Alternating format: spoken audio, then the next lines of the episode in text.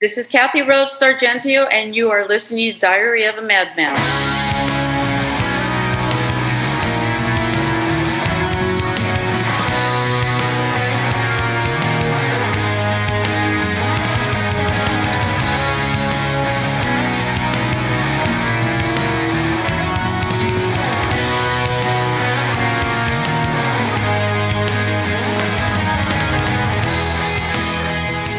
And welcome back to Diary of the Madman, the ultimate Ozzy Osbourne podcast, where we discuss all things Ozzy and all things Ozzy related. I am Josh Crum, and with me, as always, is Mr. Dan Drago. How's it going, Dan? Doing good, man. How you doing? I'm doing good, man. I'm excited about this topic today. You and I are both Randy Rhoads fanatics, so it's exciting to finally get to talk a little more Randy Rhoads on the show. Absolutely. You know, we haven't talked a lot of Randy. My buddies have been telling me we've been talking a lot of Ozzmosis on the show, but of course we are because we're diehard Ozzy fans. But I'm super excited to really dive into Randy's career and talk about his impact, not only on Ozzy, but on you and I, Josh. Yeah, absolutely. And we have talked a lot of Ozzmosis. We gladly admit that we love Ozzmosis. But above all, we are Randy Rhoads fans more than anything. We haven't spoke a lot of Randy Rhoads purposely because it's kind of what everyone else talks about. So Dan and I try to use the angles that other people don't use in any discussion online. And I think so far it's been successful for us, but at the same time, it's also time to talk a little more Randy Rhoads. And I think this episode today is going to be a little bit different for most of the listeners than usual because really we have a topic that we're going to hit on later in the show other than Randy, a more narrow topic. But typically, we're just going to have a conversation today. We just want to talk some Randy Rhoads, man. I think that's a great point. We have purposely not really talked about Randy because let's be honest, Randy's my favorite guitar player. Randy's your favorite guitar player. We could talk Randy for days every episode, but we wanted to make it the time is right. And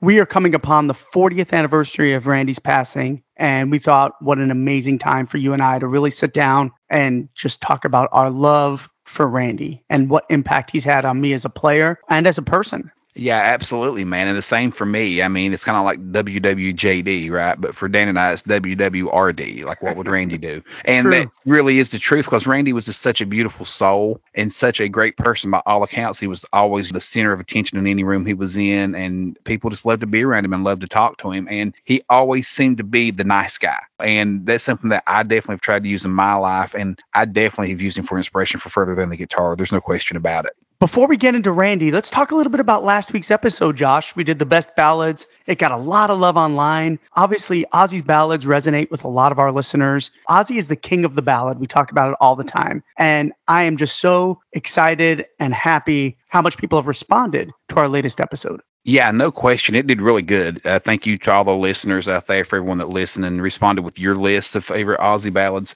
Was one of our most listened to episodes yet, and that was really awesome to see. And we kind of expected it would be. We thought that this was going to be a topic that fans really wanted to hear. And you know, it's so fun to take those songs and debate which one you prefer more. I mean, do you like "See You on the Other Side" or do you like "Road to Nowhere"? And you kind of battle them back and forth to make your ultimate top ten. It's so hard to do, even though some people don't find it quite as cute as you and I do. We got some little tweets from Barbara Ann Wild, Zakk's wife, kind of making fun of us and mocking us a touch for for doing the cheesy, you know, which ballad do you prefer the most? And uh, it was all in good-hearted humor. And we definitely appreciate her for even noticing our show and noticing, you know, our social medias and stuff and commenting on it. We tried to get her favorite Ozzy ballad out of her, and she refused to answer it. She just kind of sent us the hugs and kisses emoji. so, Right. but it definitely draws a lot of attention. It's an attention-getting topic, and and I had a blast doing it. Yeah, me too. The one thing that really stands out to me, well, there's two things that really stand out to me. The first is tonight, I did not see top anybody's list but yours and mine. So that Yeah. really surprised me. Number two, how much love later Ozzy got on the lists really made me excited, happy, and shocked. Later Ozzy got a lot of love out there. No question. Ordinary Man was like tops on several lists. Yeah, which absolutely. really blew me away. Well, it just goes to show you that that record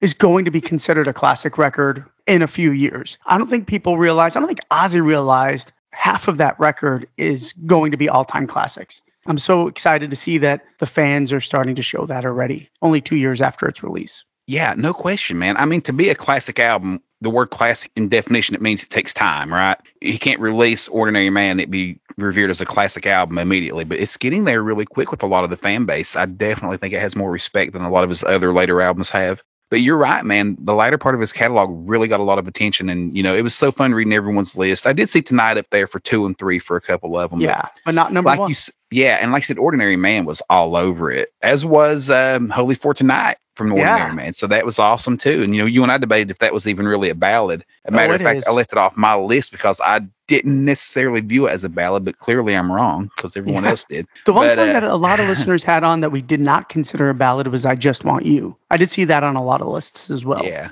I mean, I know in theory, I just want you. You know, it's I just don't see how that's really a ballad. But that's just me, and that's what's great about the art of music, right? Everyone that consumes it has their own opinions of what it means to them and how it touches them, and that's the beauty of it. Yeah, I don't consider I Just Want You a ballad either. To me, it's more of one of Ozzy's very Beatlesque influenced songs, like something like Strawberry Fields Forever, and just Yeah. Definitely not a ballad, much more of a artsy song, I'd Yeah. say. And I saw you can't kill rock and roll on a list or two. Oh, yeah, I don't consider that a ballad either. So, Well, but you you can't know, kill rock and roll, that's what sold it for me. It says it right in the title. It's it's a rock and roll song. so anyway, before we get into today's topic, man, uh, is there anything you want to discuss from the latest news of anything going on in the world of metal? Absolutely. The new Ghost record, Impera, came out this week, and I gotta tell you, I am fucking loving it. Have you heard it yet? Oh yeah, I listened uh, Friday morning after it came out, and I love it, man. You and Ryan are all about this shit, you know. And yeah, I, we're all go- over it for sure. hey, kudos to you guys. That's great. I love it too.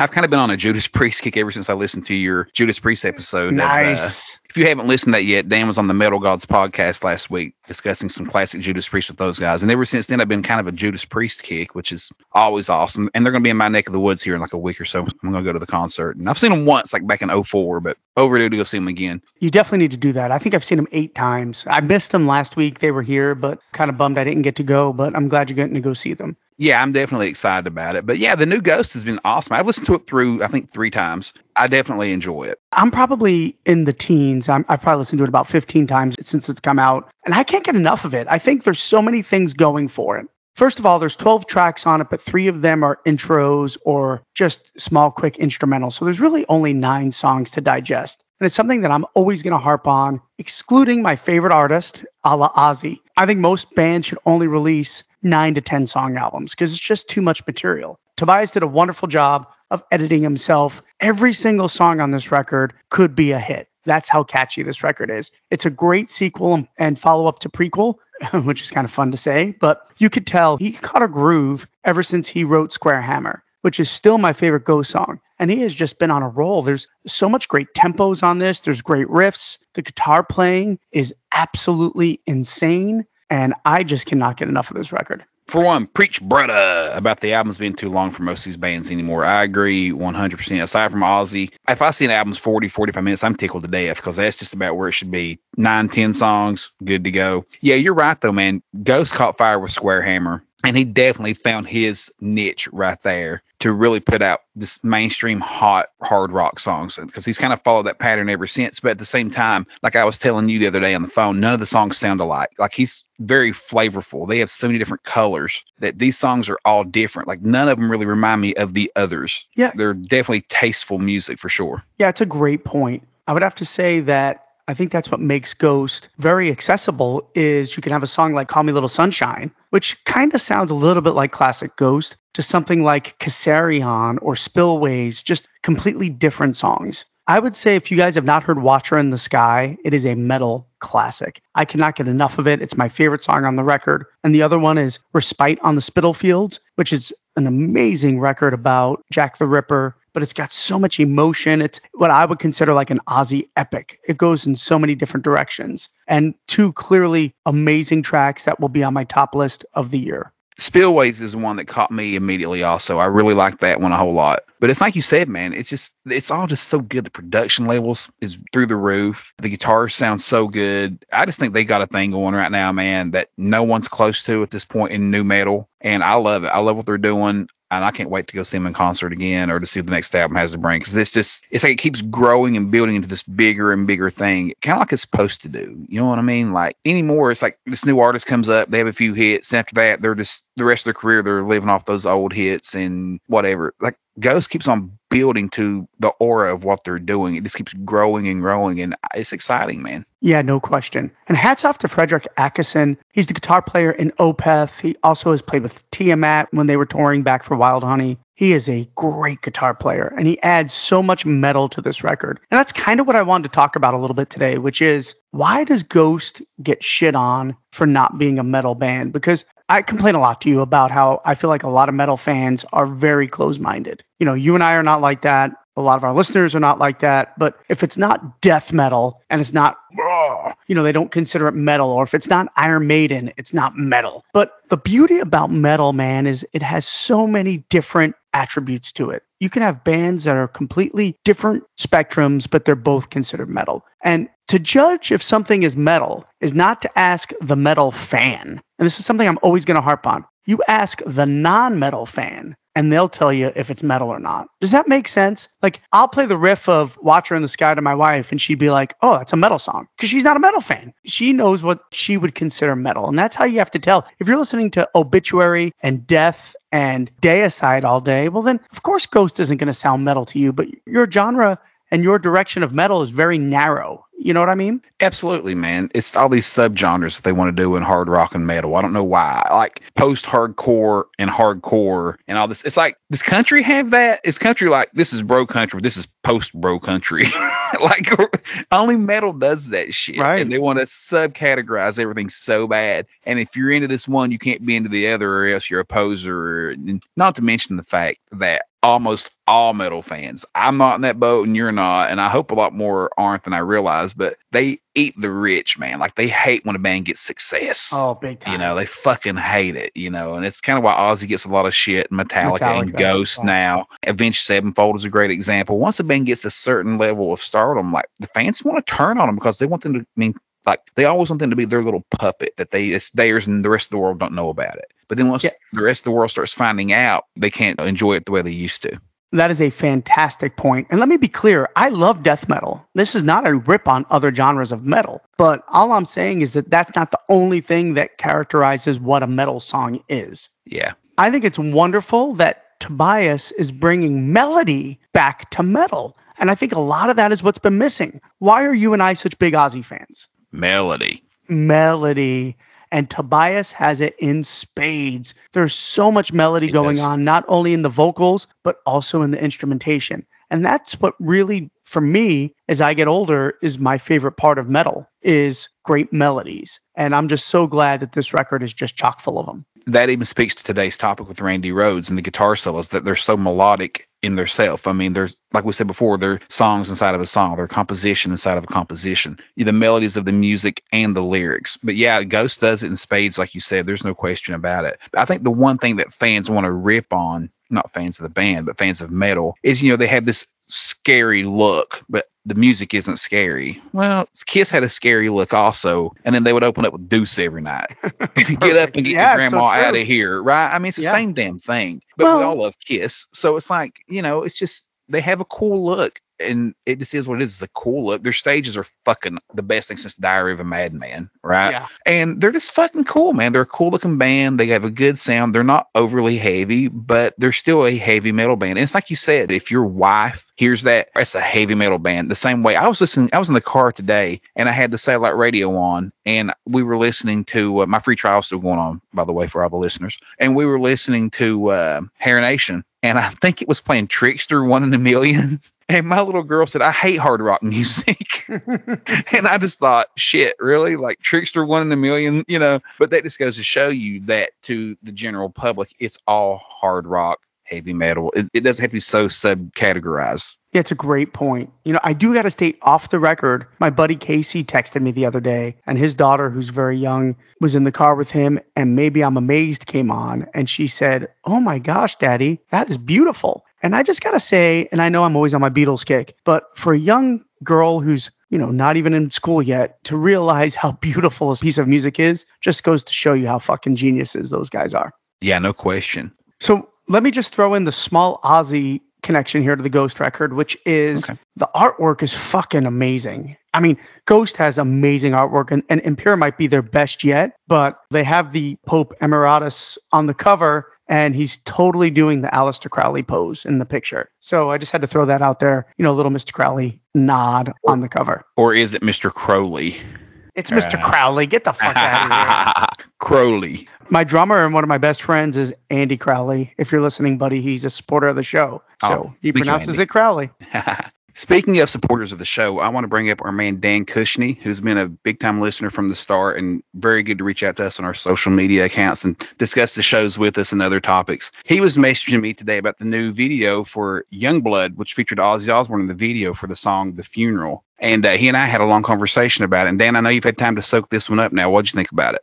I actually don't mind the song. You know, I'm sure I'm going to get roasted for this as well, but I'd much rather listen to something like Yungblud with that pop punk vibe than all that rap out there. I just, you know, there's no melody in that, so it just does not appeal to me. I thought the song was good. The video was okay. I don't like when they try to make Ozzy a comedian too much in the public eye. It reminds me too much of the Osbournes. So that was a little bit annoying to me, but most importantly, he's out there, he's doing something, and that's all that matters. Yeah, the video did have kind of an Osbourne Super Bowl commercial vibe to it, didn't it? Yeah, big time. But always excellent to see Ozzy in anything. You know, we've seen so little and heard so little from him for the past three or four months. So just visually seeing him on the screen meant so much. I mean, he did look a little frail. His posture looked awful. I didn't really care for the makeup. I thought it was a little bit overdone, but at the same time, it was fun and it was great to see him. I'm like you, man. I liked the song. I thought it was catchy as shit. And it really reminded me of an old school Billy Idol kind of feel to it on the verses. And I really enjoyed that. Yeah, you told me that right out of the gate. You got to watch it before I did. And it does have a Billy Idol vibe, which was great. I loved it. I do have to say, Ozzy's makeup job was pretty bad and it made him look older. I hate to say that, but God, to me, he looked really, really old in this one. Yeah. But, you know, the one thing about it is, I guess, as Ozzy diehards, now this is where we start dissecting things, right? And this is what Mr. Cushney and I were discussing before I got on the phone with Mr. Drago here. All these Dans are fucking driving me mad. But anyway, what is the bigger picture of Ozzy being in this music video? He obviously isn't on the track,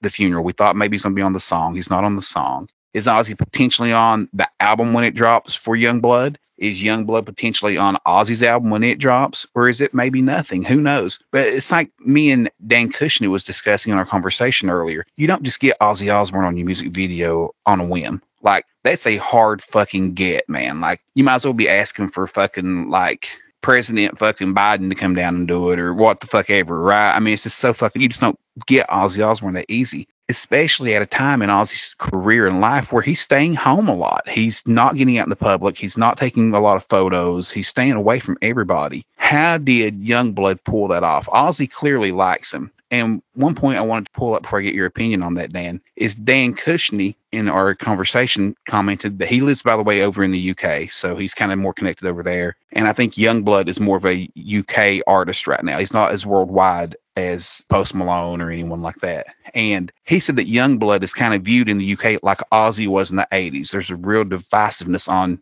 do you really agree with his lifestyle or you don't? A lot of people think he's reckless, he's out of control. Uh, a lot of he has a lot of mental health issues that he sings a whole lot about. And he said he believes that Ozzy sees a lot of himself in Yungblud, in the way he's portrayed in the media and his image and his gimmick and so on and so forth. He thinks maybe that's why Ozzy has kind of connected with him a little bit. So I thought that was kind of interesting. What do you think? I would say there's got to be a reason he's doing it, right? I definitely do not believe Ozzy sang on the Yungblud record because they would have led with the song he sang on. So that's definitely not happening. But does Yungblud make an appearance on the next Ozzy record? Possibly. You know, they could I could see Sharon doing that to try to continue the streak of Ozzy blending in with the pop rock world, which she's done for a long time now. At the end of the day, I think it's just Sharon getting Ozzy's name out there before the you know like the calm before the storm. I think we're going to be getting a single or information very soon, and it's just another way for people to be going, "Oh, let's talk about Ozzy." And if you read a lot of the YouTube comments or Facebook comments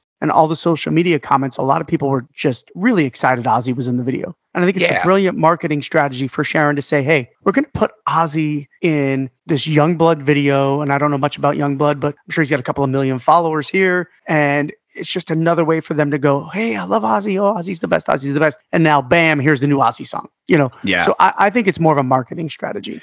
Yeah, it just makes total sense. I don't think that Sharon necessarily used it for a marketing strategy, like in the word used it. But I think, like you said, the timing plays out kind of interestingly, right? To where this comes out first, and then maybe in a week or a few weeks, Ozzy drops a single and, and the marketing continues from there, right? Like I totally agree with that. Yungblud's very young. He's only like 24 years old. He's Yungblud. You know what I'm saying? You can't be 52 and be called Yungblud. You know, it's an odd name because my dad calls all of the young hot girls young blood. What's up? Really?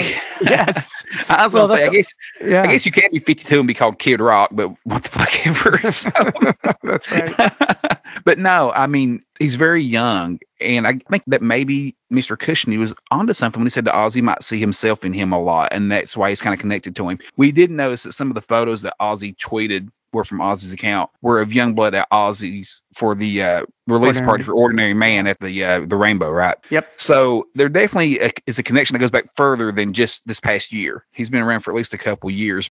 I'm definitely curious to see where this goes with this relationship and friendship. What does Youngblood bring to the table for Ozzy Osbourne? Yeah, I'm excited for it too. And I'm hoping, listen, if Yungblud's on the new Ozzy record, I know you and I won't have a problem with that at all. But I think it's being used more as just a way to get Ozzy out in the public eye, like she Yeah. kind of did with Take What You Want with Post Malone right before Ordinary Man. Yeah.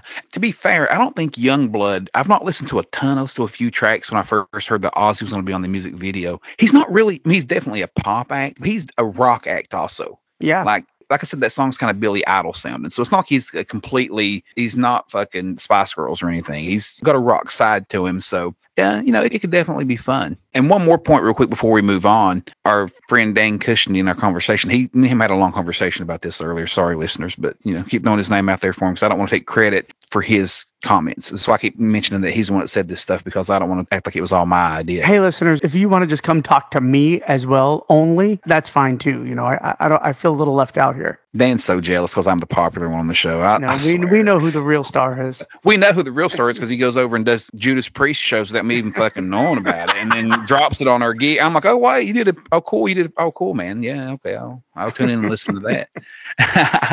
but no, one thing that Dan Cushney mentioned to me in our conversation is that Yungblud's definitely bigger in the UK, and he's very British. If you ever heard the guy speak, he's British as shit. And maybe that was filmed in the UK after Ozzy moved to the UK, or if it was filmed before Ozzy moved, it was a matter of him flying to the UK to film the music video, which is definitely hard to picture that he would do that. But you never know if maybe they were over there looking at houses or something. I mean, who knows, man? But it more than likely filmed in the UK. So it appears that the move that we discussed on the show that had upcoming, we thought might be to Vegas. It appears they have moved officially back to England. So Dan, Ozzy, I think the most exciting news for you and I, and that was he said he was taking his studio with him and would have the band over to record. I think that he definitely has already moved to the uh, UK, and I think he's just done it since he's there. I mean, I can't imagine that didn't take a couple of hours to film, right? It couldn't have taken a lot of his time. He probably spent more time doing the makeup than the actual filming.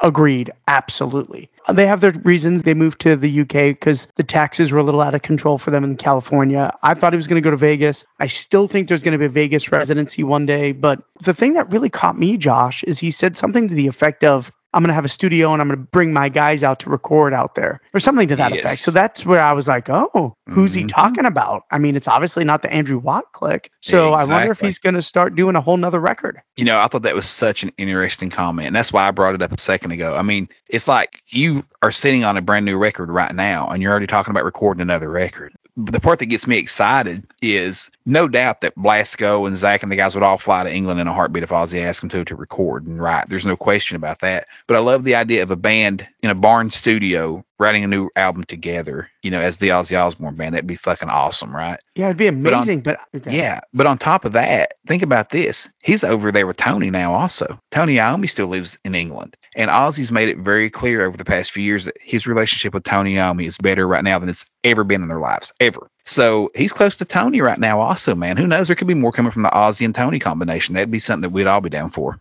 Well, that makes way more sense because I don't see Zakk going over there to write. And I think Zakk would do it, but we already know Ozzy kind of wants Zakk to do the black label stuff. So who's the band he's talking about? Is it Black Sabbath? It's possible. Yeah, he's over there close to Tony. And, you know, in my little mind, I just think, man, that'd be great if those two guys just collaborated together on whatever they want. You know, Geezer's still in the States, but at that point, they're just always, you know, a couple of flights away from being there. So who knows what they could be working on out there. And I'm not trying to imply that Ozzy and Tony are working on anything together. I'm just saying, you know, when he mentions having the studio out there and having the band out, like we said earlier, I think they would all go mow Ozzy's grass if you ask them to. They, they said they all say that all the time. Adam Wakeman said it on our show. We've heard Zakk say it, but he's right there with Tony Iommi. It's hard to imagine that he and Tony wouldn't get together for a dinner here and there or something, you know, to catch up. And who knows where things go from there, right? Yeah, absolutely. All right. So that said, that brings us on to today's topic, which is Mr. Randy Rhoads. Dan, I know I speak for both of us when I say that Randy Rhoads changed my life. I'm sure he changed your life. And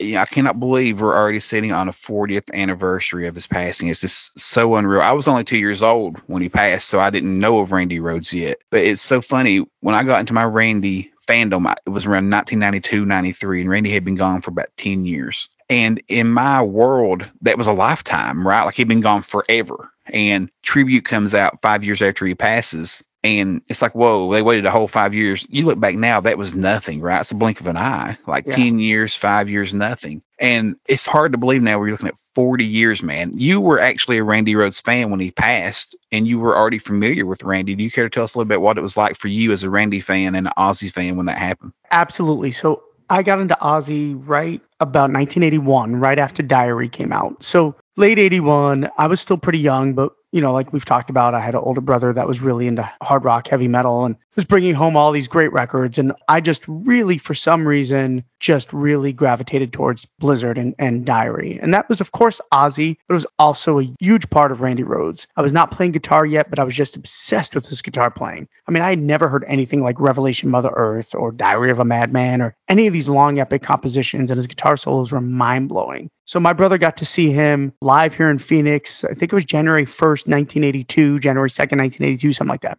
And even though I didn't get to see him, I kind of lived that experience through my brother because even my brother was like, oh my God, Randy Rhoads is a god live. He, this kid is amazing. You know, not kid, but at the time, even my brother could tell and the audience could tell Randy was just something special. So I was already big into Ozzy, and I remember that night like it was yesterday. I'd gotten home from somewhere. I don't know if I was out playing basketball or I just remember coming home and my dad had told me, Hey, Danny, I just heard on the news that singer you love just died in a plane crash. And he originally told me Ozzy had died in the plane crash. And I was like, what? And then you didn't have internet back then, so I couldn't really find any information. So I was glued to the news. And then finally, word came out that it was Randy that passed. And I was devastated, man, because I just knew Randy had so much to offer, and he was just 25 years old. I mean, even though I was a young kid, he was still a young icon to me as a young, maturing kid that was about ready to be a teenager. And it was just such a huge loss. And the way he died was just so tragic, man. And I just remember it like yesterday, and I followed along to as many news stories as I could, but definitely heartbreaking.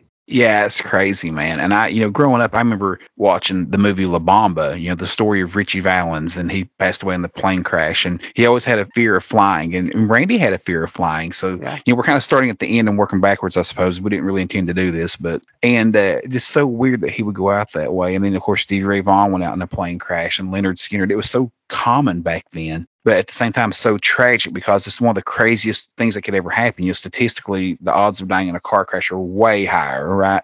I never knew Randy as anything but a shining light who had passed away too soon. He was already gone for 10 years, like I said, when I got into my fandom. But the same as you, man, when I started listening to Ozzy Osbourne, you know, I'd mentioned on the show several times I'd heard Iron Man and then Crazy Train and NIB. Those were kind of the three that I knew early on. Crazy Train changed my life. That's why, even though I do understand the Burnout Factory, it will forever be the number one song in my heart because it changed my life forever. I wouldn't be doing a podcast right now. Completely changed everything when I heard that guitar riff in Crazy Train, man. And I just was just bewildered that someone could play that thing. You know, it's like, how the fuck is he playing that lick? Realistically, it's very simple to play once you start playing guitar, right. but it's not easy to write. And it was just so fucking cool, man. And nothing had ever sounded like that to me. And all I knew was that this guy was taken way too soon. And I went back and started buying all the old albums. And I started with Tribute. And I remember I, I seen that I had Iron Man on it and I had, I knew Children of the Grave. I had heard that one before and it had Crazy Train. So I was like, okay, I'll buy this one. And I went home and put it on and I cleaned my room listening to it. And I was kind of like, I just remember kind of being like, fuck, man, like that was really good. Like it caught me instantly, like how good the whole damn thing was. I was disappointed that it was live. I didn't realize it was live when I bought it. And I remember when I got home and the crowd noise started, and I was kind of like, ah, fuck, it's live, you know, like, ugh. And I played it again and was continuing to clean my room. My room was messy as shit. So it took me a while to clean my room, you know. And uh, dude, that CD stayed in my CD player for fucking ever. Like I truly can't put, and I don't want to be one of those people that says shit that's like, oh, it's unrealistic. No, like it stayed in my player for fucking ever. And I had to buy another CD at one point because the rotations of the CD around the CD spin thing, almost like a record, it wore the CD, which is a really hard thing to do. I, yeah. I, got, I still have it. I could actually snap a picture and show people. Like it's, it's just, it was so worn, but I just couldn't believe what I was hearing. So I started with tribute and then I worked back to the studio albums. But kind of like you said, when I think about Ozzy Osbourne, there's three phases, really four, but I'm, I'm going to say three. You have your Black Sabbath, you have Blizzard of Oz, then you have solo, everything else. You know, in a way, you could say the No More Tears era with Zakk and Randy Castillo. That kind of was definitely a phase that was solid as far as a group goes, right? But the Blizzard of Ozz was definitely its own thing. And when Dan and I even discuss things sometimes, like between us, we're like, okay, if we're doing top Ozzy, whatever, da da da da, top Ozzy drummers of all time. Okay, that's, that's a great example. So if Dan and I are discussing top Ozzy drummers of all time, we already know you leave Lee Kerslake out it's like leaving out Bill Ward because he's above being in the list. And it's not that he's a better drummer than say Tommy Aldridge or any. It's not that. It's just that those albums are so untouchable that like nothing compares to those records. They're just their own thing. And they will forever be that. A matter of fact, with time, instead of getting old, they're getting more and more classic and more and more prestige as time wears on. I mean, there's just there's no bad tracks on either album. And then and continuing to work backwards after I got to know Blizzard and Diary and finally got you know very familiar with those tracks. So then I lucked out with my timing that Kevin DuBrow had released you know, was about to release. He hadn't yet. I had just got into Randy, and Kevin DuBrow announced the Quiet Riot was going to release the Randy Rhoads Years compilation CD from his albums of Quiet Riot that were Japan only release, right? So I was so pumped for that. You, I'm sure Dan, you remember this. All the guitar magazines had Randy on the cover everyone was pumped for the Quiet Riot Randy Rhoads record finally, right? Yep, absolutely. And they had the tablatures for Laughing Gas in it for the new guitar solo and everything. I was so excited for that, and I love that record. I know for a lot of Randy Rhoads fans, the Quiet Riot stuff is hit and miss, or some of them just don't like it at all. And that's fine. There's it's totally different. You you can love the Ozzy stuff and just not be into the Quiet Riot stuff. It's okay. But I love that record too, and a lot of that had to do, I guess, with the timing being so young and that coming out. That finally a new Randy release for me. So then I worked backwards through all the Quiet Riot If I had the Randy Rhoads years. Then I found one and two finally on the bootleg circuit because that's the only place you could get them. They weren't for sale to the general public, and I got familiar with those songs. But yeah, man, Randy Rhoads just done so much for me in my life. I mean, I'm excited to be on here talking about him today because uh, truly this is a more personal episode than what we typically try to do. Yeah, no question. And I want to jump back on the tribute thing. So obviously I was already way into Ozzy by that point, and he was already my favorite artist. And I remember, you know, when Tribute was going to be released and super excited. I bought the original vinyl. And I'd have to say that was my gateway to being a guitar player. I had the Hal Leonard tablature book, and I literally lived in my bedroom to learn every single note that Randy Rhoads played. And the weird thing is, I have never felt like that about another guitar player. I love to play Sabbath and I love to play with Iommi stuff, but it's just different with Randy. I wanted to learn every technique, every scale he was using, every little riff and rhythm. He's just such a diverse player that it really just transformed my life. Like hours and hours I sat in my room where I basically just tried to learn tribute front to back. And it was tribute. It was not Diary and Blizzard. I went back and played along with those as well, but really it was the tribute record that really inspired me from a guitar playing standpoint. Yeah, no question, man. And I got to say, we joke all the time that we share a brain. Same story for me, dude. If you could ask my mom and dad, my brother, they would tell you I sat on my fucking bed, Indian style, with a guitar in my hands, a little Epiphone SG, the G400, and studied that fucking book like I was going to college, man and just the same the Randy Rhoads tribute tablature book, Hal Leonard, and tried to learn every. I mean, I, I did learn every track to some extent. I can't play the songs the way Randy could, of course, you know. But yeah, of course it, not. It was just fucking mesmerizing, man. And that was my intro to guitar also. Like I would bang on one and fuck around, but I could never really play. And once I learned that crazy train riff, you know, that was the main thing I got it for. I wanted to learn the crazy train riff. And I, I taught myself that, you know, reading the book, of course.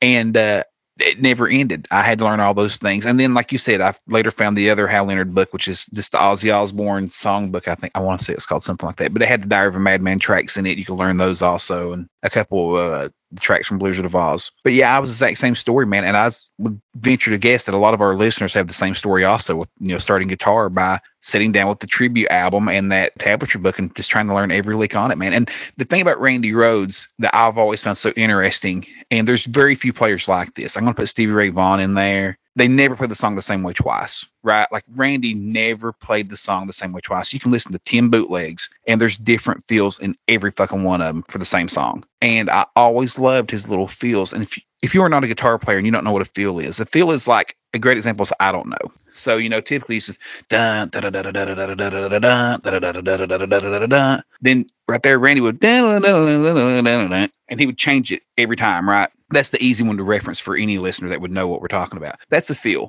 And they're typically improvised, at least for Randy Rhoads, because he was just always doing different ones, man, and just always experimenting with different ways of playing those songs. And they were so good on tribute that they've become staples in Ozzy's live show to this day with every guitar player he's got. They all do a lot of Randy's feels on those songs live to this day when they play them. That's a great point. I mean, listen to songs like even Little Dolls, which doesn't get a lot of love, not talked about a lot, but he plays that riff, you know, dun dun dun dun. And every time he plays it, he plays a different little fill that just adds so much spice to that song. yeah, yeah. Just every time it's a little bit different. It's yeah. so goddamn cool. And that's what's cool because he would triple track his guitars. It's well known. You know, we'll throw some of this out there for some listeners, but Randy would triple track his guitars. He would play them through three times. But each time he would play it identically the same, except for different fills and shit. so it goes back to what I was saying about never playing things the same way twice. Right. Absolutely. Live, he tried his best to stay as close to the solos as possible, which I always appreciate. Every once in a while, he would add a little nuance here, a little nuance there to change it up just a little bit. But that was just Randy. He would change it up night after night, like yeah. you had mentioned. You know. Yeah, he he used the feels just in random moments more than in solos. He, the solos, like you said, they were pretty spot on from what he recorded in the studio, but the feels were just moments here and there to, to add a little something. Yeah, absolutely. That's a good point. And, you know, he is really the king of the fill. I mean, it's Oliver Crazy Train, of course. You know, Mr. Crowley's got some great little licks here and there. Coming out of I Don't Know, where he goes back into the rhythm and he goes into that really blazing little lead after it. You know, he does it all the time. And Suicide Solution, so Randy is definitely the king of the fill, and it's kind of a lost art. I think Eddie did it a lot too, which I think I could see the comparison between Van Halen and Randy Rhoads because they both did a lot of those fills. They never really played like Tony, which is probably more my style, which is here's the riff, I'm gonna play the riff till it's fucking beaten into your skull. Yeah, but Randy, my style also. Yeah, but Randy yeah. and Eddie, they're a little different. They're gonna play that riff and they're gonna throw all these little nuances and these little fills in between, like little licks. Yeah, it's almost like they're bored and they have to find a way to entertain themselves. Not that they're bored of playing, but it's because it's so easy for them. Like it's just a little way to, like I said, to entertain themselves while they're playing the lick. Yeah, I think that's a great point. You know, they, they want to challenge themselves. And we know Randy in particular always was up for a challenge. Yeah. Speaking of that, I mean, just think about it. The, I know we're kind of jumping all over the place, but the scene in LA at the time, you have Randy Rhoads, you have Eddie Van Halen, and George Lynch all on the same circuit, man, as just local guitar gods. Like, how fucking crazy is that in hindsight that those guys were on the scene together unsigned? It's fucking nuts. Yeah, and I've read articles with George Lynch saying he used to have to practice like 10 hours a day to keep those type of chops up because that's how competitive it was at that time with those guys. Yeah, and they all wanted to be the best. And Randy had a definite respect for Eddie Van Halen, but Randy's brother Kelly, who we've had on the show, Kelly Rhoads, we appreciate him being a part of the show. He told me directly to my face that Randy's favorite was George Lynch. Right. That he thought of the three, including himself, he thought George was the best player on the scene, and Randy was just too humble to pick himself. You know, I think that we all know that already. Yeah, no question. Let's be honest. We're never going to run into a group of guitar players that we did in the late 70s that were really beginning that scene you can never replicate Eddie Van Halen, Randy Rhoads, and George Lynch ever again. I mean, it's crazy. It's crazy to think about those three guys. You could go out to any of those clubs in LA on a given night and see three of the best guitar players to ever walk the face of the earth. And let's be clear, those guys didn't like move to town for the scene. They grew up there. Like those were LA guys from the area. Like Eddie moved over when he was like what seven years old, eight years old, because his parents were from another country, right? But he still was raised in LA. I mean, they all three were local guys too. It's just fucking nuts. Yeah, absolutely. You know, the thing that really moves me about Randy, and I know we're jumping all over the place, but like we've talked about, this is just going to be a conversation. And what really sticks with me, and I was talking about earlier about when I was talking to my football coaches, the fact that Randy Rhoads was the most hot guitar player on the scene. He just won Guitar World's Best New Guitar Player of 1981. And something that just always resonated with me as a young kid was the fact that he would still take guitar lessons in every town they stopped in for tour. You know, all these guys would go out partying and drinking and doing what they do. And Randy was looking up guitar players to take a guitar lesson at every town. And to me, what that really spoke to me as a child and as an adult and instilled in me is never settle that you think you're the best at whatever you do. Never think you can't get better at anything. Can you imagine the guitar players getting a call from Randy Rhoads going, Hey, I want to take a lesson from you? And they had to be thinking, Well, it's fucking Randy Rhoads. He's 10 times a guitar player than I am. But every guitar player is a little different. So Randy might pick up just this one little thing that he could add to his repertoire that was worth it for him to do that. And I fucking love that about him that he always was trying to get better. I mean, mind blowing to me. Absolutely. And you know, the one thing that Randy always stated in a lot of interviews was that he learned more from his students he's like I always he always said I learned more from them than they did from me because you know for those that don't realize Randy had like upwards of 60 guitar students when he left to join Ozzy's band. He was the hottest guitar teacher in California at a time when guitar teachers were a hot commodity. I mean it's a very popular thing at that point. And he always said you know I learned more from the students than they did from me. And the stories are well known and you know it has to be true that eight times out of ten or better when Randy went to these guitar lessons he was way better than the guy teaching them and, and knew more than they did. And that Randy ended up teaching that guy you know, end up giving the lesson to that dude instead of the other way around. But ultimately, he just wanted, like Dan said, to take this or that from everybody. Everyone's a different player. And if I can learn this little thing from this guy and this little thing from this guy and incorporate it, that's all the more that he has it in his repertoire that he could just pull out of for his bag of tricks. You know, but Randy was just so fucking special like that. Man, that's a good call, Dan. Yeah, absolutely. And, and it has impacted me in everything I do. I mean, we talk about this a lot, me, my buddy Paul, but what it's really instilled in me is no matter what I do, if it's playing music, if it's doing a podcast, if it's coaching football, if it's being a husband or a father or whatever it is, I'm always striving to be the best I can be.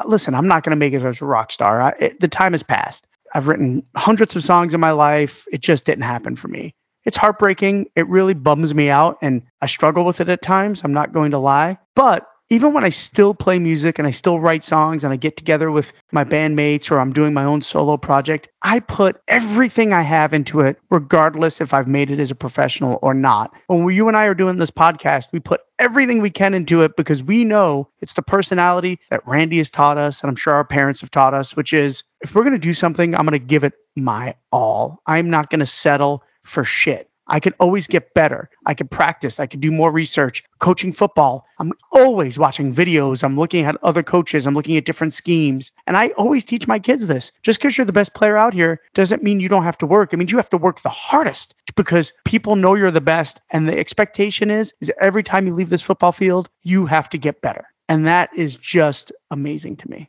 Yeah. How much does that sound like Randy Rhoads listeners? I mean, you know what I'm saying? You have to work harder because you are the best out here. I mean, that could come straight from Randy Rhoads' mouth. You know, he knew that there was a pressure and a weight on him. And, you know, winning the Best New Talent Award was only a snippet of what was to come for him musically, even though his life would be sadly gone a few months later, because there's been a lifetime of inspiration that came from that short time he had with Ozzy Osbourne. And uh, like you said, Randy never was willing to settle for being an okay guitar player. He was never willing to settle for being an okay musician or being an okay songwriter. Like you, like you said, he was always pushing for more, and that's just it's hard to instill that in someone if they don't have it. It's just something he was born with. You know, by all accounts, probably came from his mother, who he was so close with, right? And she was that way. She was an excellent music teacher, and she yeah. really built that music school Musonia from from the ground up and kept it going all those years. And and kudos to Kelly Rhoads for keeping it going now. And uh, it's just something that was instilled in him to work hard his whole life. You know, Randy wasn't born with a silver spoon by any means, and he worked hard to be the best at what he did. And you know, in our eyes, he pulled it off.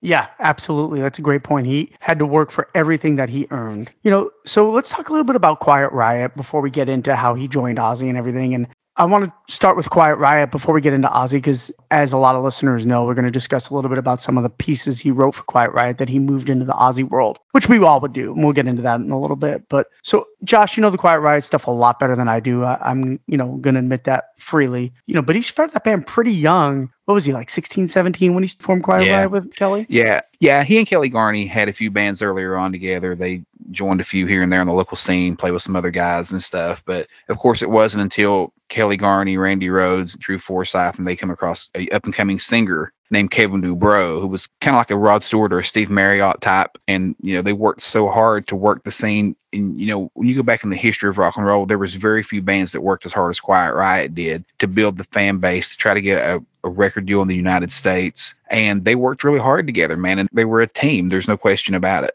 Absolutely. There's no question that they were a team. And, you know, they wrote a lot of great songs together. I'm not a huge Quiet Riot fan with the Randy era. I'm not going to lie. I think actually Metal Health and on, they got a little bit better, which I know is sacrilege, but I think that Kevin grew as a writer as the years went on from a vocal Yeah. standpoint. It's it's know? not a knock on anything except for uh, mostly Kevin, his ability to grow as a musician and as a songwriter and as a singer. I mean, when he released the Randy Rhoads years in 1993, he did go back and recut those vocals. So those are all new vocals in 93 and that's part of why the album sounds so great. I mean, Right. he went back and re-sang everything and he even rewrote some of the lyrics because he become a better songwriter. Like you said a second ago, they were 16, 17 years old. They were Yeah. complete kids, man. Just imagine when we were that age jamming in our bedrooms with our buddies. I mean, Right. these guys are already signed to a, a Sony album deal in Japan. They wanted so bad to get an album deal in the United States, but at the same time, you're 17, 18 years old and you're already signed in Japan. I mean, it's still a fucking massive accomplishment, right? I mean, it's course. a fucking huge deal. You know, as much as Randy was in the growing stages that we saw once Randy went from Quiet Riot to Ozzy, the growth, right? I mean, look, I do love the Quiet Riot shit. I do love it. I can sing all those songs to you. It's nowhere near the Ozzy material. And everyone knows that. I mean, Dolores Rhoads knows that. Randy knew that. Everyone knows that. It's not a secret and it's not sacrilege to say that. I mean, it just is what it is. But the same growth happened for Kevin DuBrow, like you said, from that era to Metal Health. There's nothing wrong with saying you prefer the Metal Health era of Quiet Riot because Metal Health is one of the greatest hard rock albums ever released Right. and one of the biggest ever released. So I mean, there's nothing wrong with that.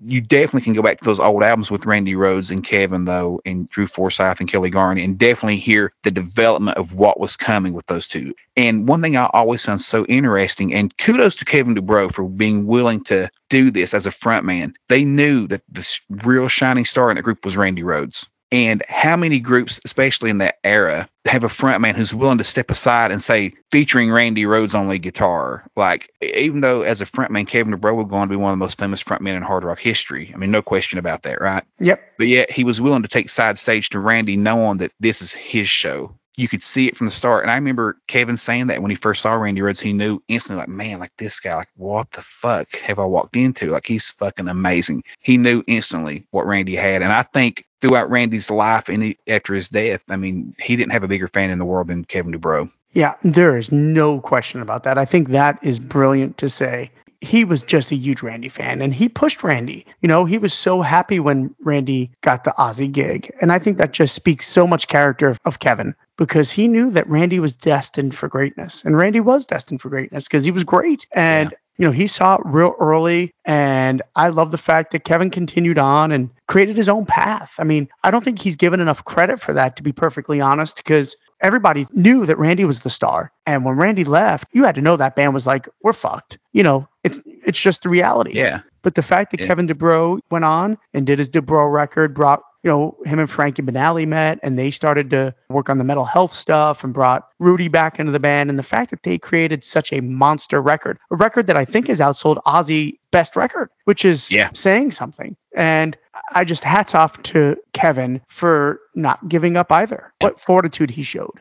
Yeah, I agree totally, man. It, it speaks so much about what kind of a person Kevin was and how much he really did love Randy Rhoads. You know, up until his passing, when Kevin passed away in 2007, I believe it was, man, it was a dark day for me, that's for sure. Kevin, A, I was always a big fan of Quiet Riot without Randy Rhoads. So once I found out as a young musician slash music fan that this guy who I idolized, Randy Rhoads, he wrote this amazing music with Ozzy, then I found out, oh, he founded Quiet Riot. What? Like that blew my Right. mind because Metal Health was already a metal juggernaut Yeah. in the world music, right? And it was like, whoa, Randy Rhoads founded Quiet Riot, but before this Metal Health record, like what the fuck? I remember just being so mind fucked by that idea that just blew me away. When I, as a young guitar player and teenager and music lover, there was a website that a friend of mine named Darren used to run called Thunderbird. And I don't know if you were ever on Thunderbird or not, Dan, but it was a Randy Rhoads forum. And Kevin DuBrow would come on there and talk Randy Rhoads with us all the time. And it was the coolest fucking thing. So, like, circling around to what I was saying a second ago, when he passed, I felt like I lost a buddy because he would come on there and chat with us. I'm talking frequently, like a couple times a week. And if anybody had questions about Randy, they would post them. He would answer them for us. And at a time when the internet was really in its infancy and you couldn't just find anything anymore, he was so great to come on there and answer questions for us and just talk to us and give us his time. And that was so fucking cool. And I'm not trying to turn this into a Kevin DuBrow episode, but Kevin and Randy's lives definitely they're together, they're linked, they're eternally linked, you know, and it was so cool to go on there and have Kevin answer questions for us about Randy. And as Randy fans, that meant so much to us, man. Yeah, it's so awesome to hear, man. So back when I got into Randy, I knew he was in a band called Quiet Riot, and this is before Metal Health came out, but I knew they were Japanese releases only. And we couldn't find them. I mean, me and my buddies did a great job of buying imports, but for some reason, those Quiet Riot records were really hard to find back in the early 80s while Randy was still alive and right after his death. So when Quiet Riot came out with Metal Health, I knew that already that was Randy's band. You know, I was very curious to see if Randy's, you know, music was going to be used or anything like that. And obviously it wasn't. And then, of course, Thunderbird was a tribute to Randy, which I thought was really awesome. And I know it was written about him going to Ozzy, not dying, but it takes on a whole different meaning after the fact. But that goes back to what you were just saying about how when Ozzy took Randy from Quiet Riot and Randy landed the Ozzy gig, that Kevin was happy for him. Thunderbird was about that very thing, like you just said. It was about him going to Ozzy, not about his passing. And fly away and spread your wings. You know, Thunderbird fly. Go show the world what you can do, man. I know what you have. Now you go show the whole fucking world what you have because I already know. And that's just fuck. I got chills saying that, man. Yeah. Like how fucking cool. I'm getting emotional. Goddamn. What the fuck? okay. Uh, how cool. I wish I had some friends like that. I hope I do have friends like that. Dan may be one of them. I don't know. But how fucking selfless, man, to have a bandmate. If you've never been in a band, you don't understand the brotherhood of being in a group, man. Agreed. and you're trying to do this thing together. You have this dream. And in your dream, you four motherfuckers are it. And for one of those guys to get the opportunity to do something bigger and for you to literally be so happy for that guy that you write a song for him, telling him to go do your thing, man. I'm so fucking proud of you. Like that's the fucking greatest thing in the world, man. And I hope I have friends like that, and I hope whoever's listening to this has friends like that. And Dan, I hope you do. I hope I'm that friend for you too. Yeah, absolutely. But like, man, how fucking cool is that? And you've been in bands, dude. You know, the minute you think you got a member considering quitting, considering going somewhere else, you know that feeling. You want to go rip their fucking head off because it's Or a you get that- relationship. yeah, of course. Or you get that stomach feeling. I, I, it's hard to explain, Yes. but you get nauseous and you, you get sick your stomach, butterflies. yeah, yeah, butterflies in your and stomach, and you're just like, oh my god, oh my god, oh my god. Yeah, Yeah. absolutely. I remember being at home one day and a man mate come up there and he's like, dude, Steve's moving. And we had a singer named Steve Dameron back then. He's like, he's moving to Florida. He's moving back to Florida. And Steve was a fucking great singer, man. He, he sounded like Ronnie James Dio, had this real powerful fucking vocal. And I just, like Dan said, you get those fucking knots and you just fuck your world's falling apart. Like everything we've built is fucking crumbling right now. And to know that he, I, I apologize, I'm not trying to be big pussy or anything. That just, that I just love it. That just, man, it's fucking great. But like for Kevin to truly see the beauty in what Randy was doing and knowing that, you know what, it failed with us, but the world's going to finally see what he can do. And I couldn't be more proud of him. That just, that's just so fucking cool. I've never really even thought about it myself that much until saying it here on the show, like how fucking cool that really is and how great. And then to me, that almost means more than Thunderbird being about his passing. You know, like if it were about his passing, it wouldn't actually be as sweet as it is for him, just being happy for him to fucking do something so great with his life, man. And that's just wonderful that he could be that kind of friend. Yeah, absolutely. And that was that was great, Josh. Absolutely great. So I now know when I get taken to go on a national podcast, you're going to do an episode dedicated to me. Yeah, I'm dedicating this episode to Dan fuckhead Drago, who That's fucking right. thinks he's too good for us. All of a sudden, he wants to be on a Judas Priest podcast instead of Oh. Ozzy podcast. Get out of here. Hey, that was I'm giving- awesome. I'm I giving mean- Dan shit, but that, the episode was really good, man. Eh, thank you. It was good. I, those guys are awesome. But you know, it really is emotional. I really, I mean, we've been doing bands. Fuck, I've been doing bands for thirty plus years, and it is a different type of relationship.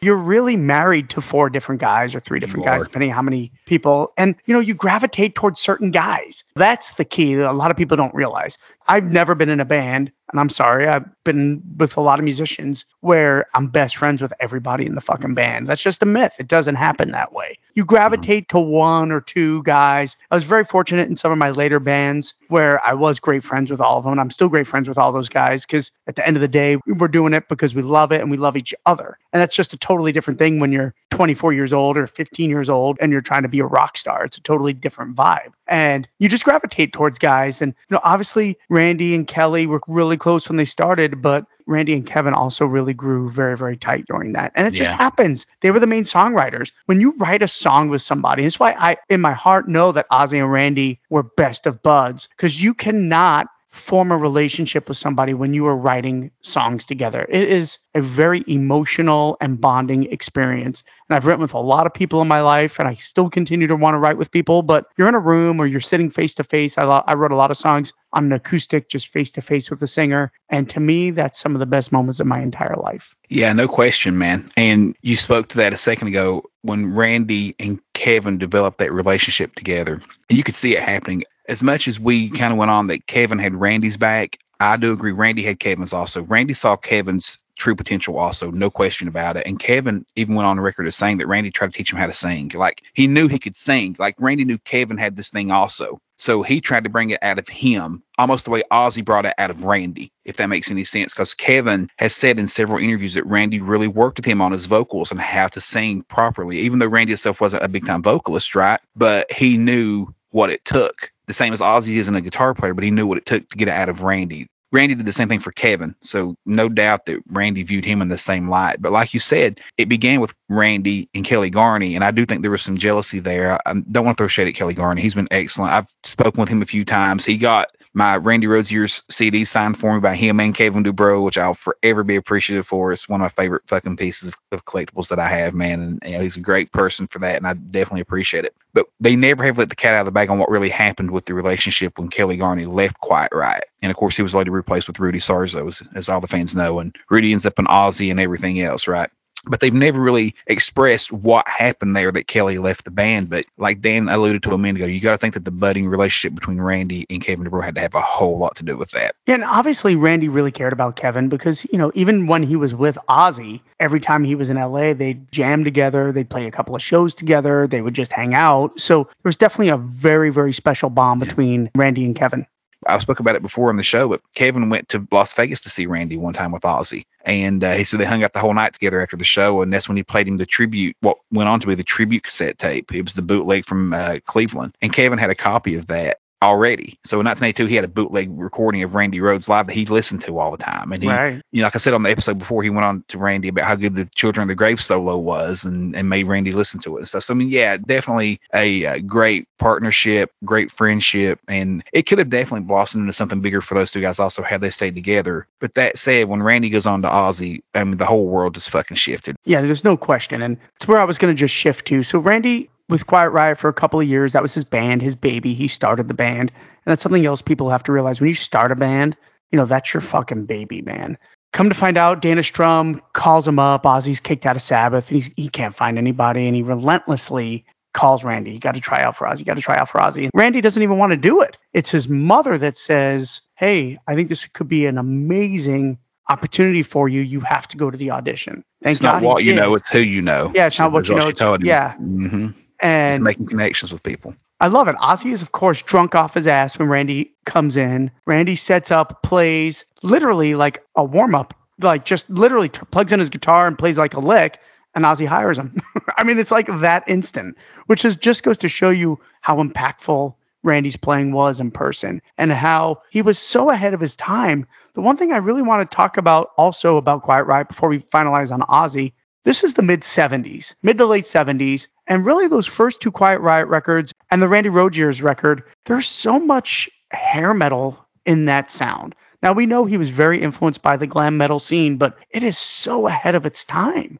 Randy really was the precursor to that 80s hair metal scene while he was with Quiet Riot. And really, not much of that is in the Ozzy material you know, he really shifts his focus and style of playing with Ozzy, which also shows a whole nother side of his genius. The fact that he came in, Ozzy's drunk, what a terrible first impression for Randy but gets the gig just like that. Dana Strum has told the story recently in an interview I was listening to where he said, you know, he knew the whole time that Randy Rhoads was the guy for Ozzy Osbourne. But yet, Ozzy had a list of 10 people that he had to go see first. And Dana, you know, for listeners who haven't heard it, he said, I told Ozzy all day, we can say fuck this list and I can take you to your guy right now. Or we can go do this all fucking day and then go to your guy. And Ozzy's like, ah, they want us to see everybody on the list. So that's how Ozzy ended up so fucking plastered that night because they literally auditioned Randy at like two or three in the morning, right? Because Ozzy had already went and seen all these other guitar players on that list. There was like 10 guys, didn't really care much for any of them Dana Strum told the story that he said he remembered the first time he heard Randy Rhoads. He said he was at one of the clubs in LA. Could have been the Starwood, could have been, you know, Whisky a Go Go. But he said the crowd definitely loved Randy Rhoads. There was no question. Like he was the star of the show. He said, but in my world, the bigger name was Eddie Van Halen. He was kind of the guy on the scene. And he said, I see Randy Rhoads for the first time. He said, and I was just like, fuck me. Like this guy is better than Eddie Van Halen. Like there's no question in my mind, this guy is better than Eddie Van Halen. He said, from then on, I knew Randy was destined for stardom. He said, so when Ozzy was looking for a guitar player, I instantly knew who who it had to be. Had to be Randy Rhoads. And God bless Dana Strum, man, because he's the one that put all this together for all us. Without him, we definitely aren't here talking about this right now. There's no question about that because he had a huge part in not only getting Ozzy to Randy, but he knew already before Ozzy was even looking for a guitar player who the best player on the fucking planet was. He knew that Randy Rhoads was special and he saw it before a lot of other people did. So that's pretty cool. Yeah, and Randy told Rudy that he didn't even meet Ozzy on the night of his audition because he was so fucked up in the control room that it was Dana Strum who came out and told him he got the gig. So just think about how Yeah. fucked up that whole situation is, crazy. man. And Yeah. then, you know, it's come out. I've read somewhere over the years. I, I can't remember exactly if it was, you know, Dolores Rhoads who said it in an interview or someone. When he told his mom, he's like, I got the gig. And she's like, Oh, okay, good. You know, he's like, I don't know what gig I got, but apparently I got the gig because I was told I got the gig. He said, They're supposed to call me in four weeks. And he said he truly never expected to be called. Like Randy thought that was it, that they were just kind of bullshitting him. Four weeks to the nose, they call him and say, Hey, you ready to come to England? Right. And he goes, he flies over to England and start working on what would be the Blizzard of Ozz album. So Right.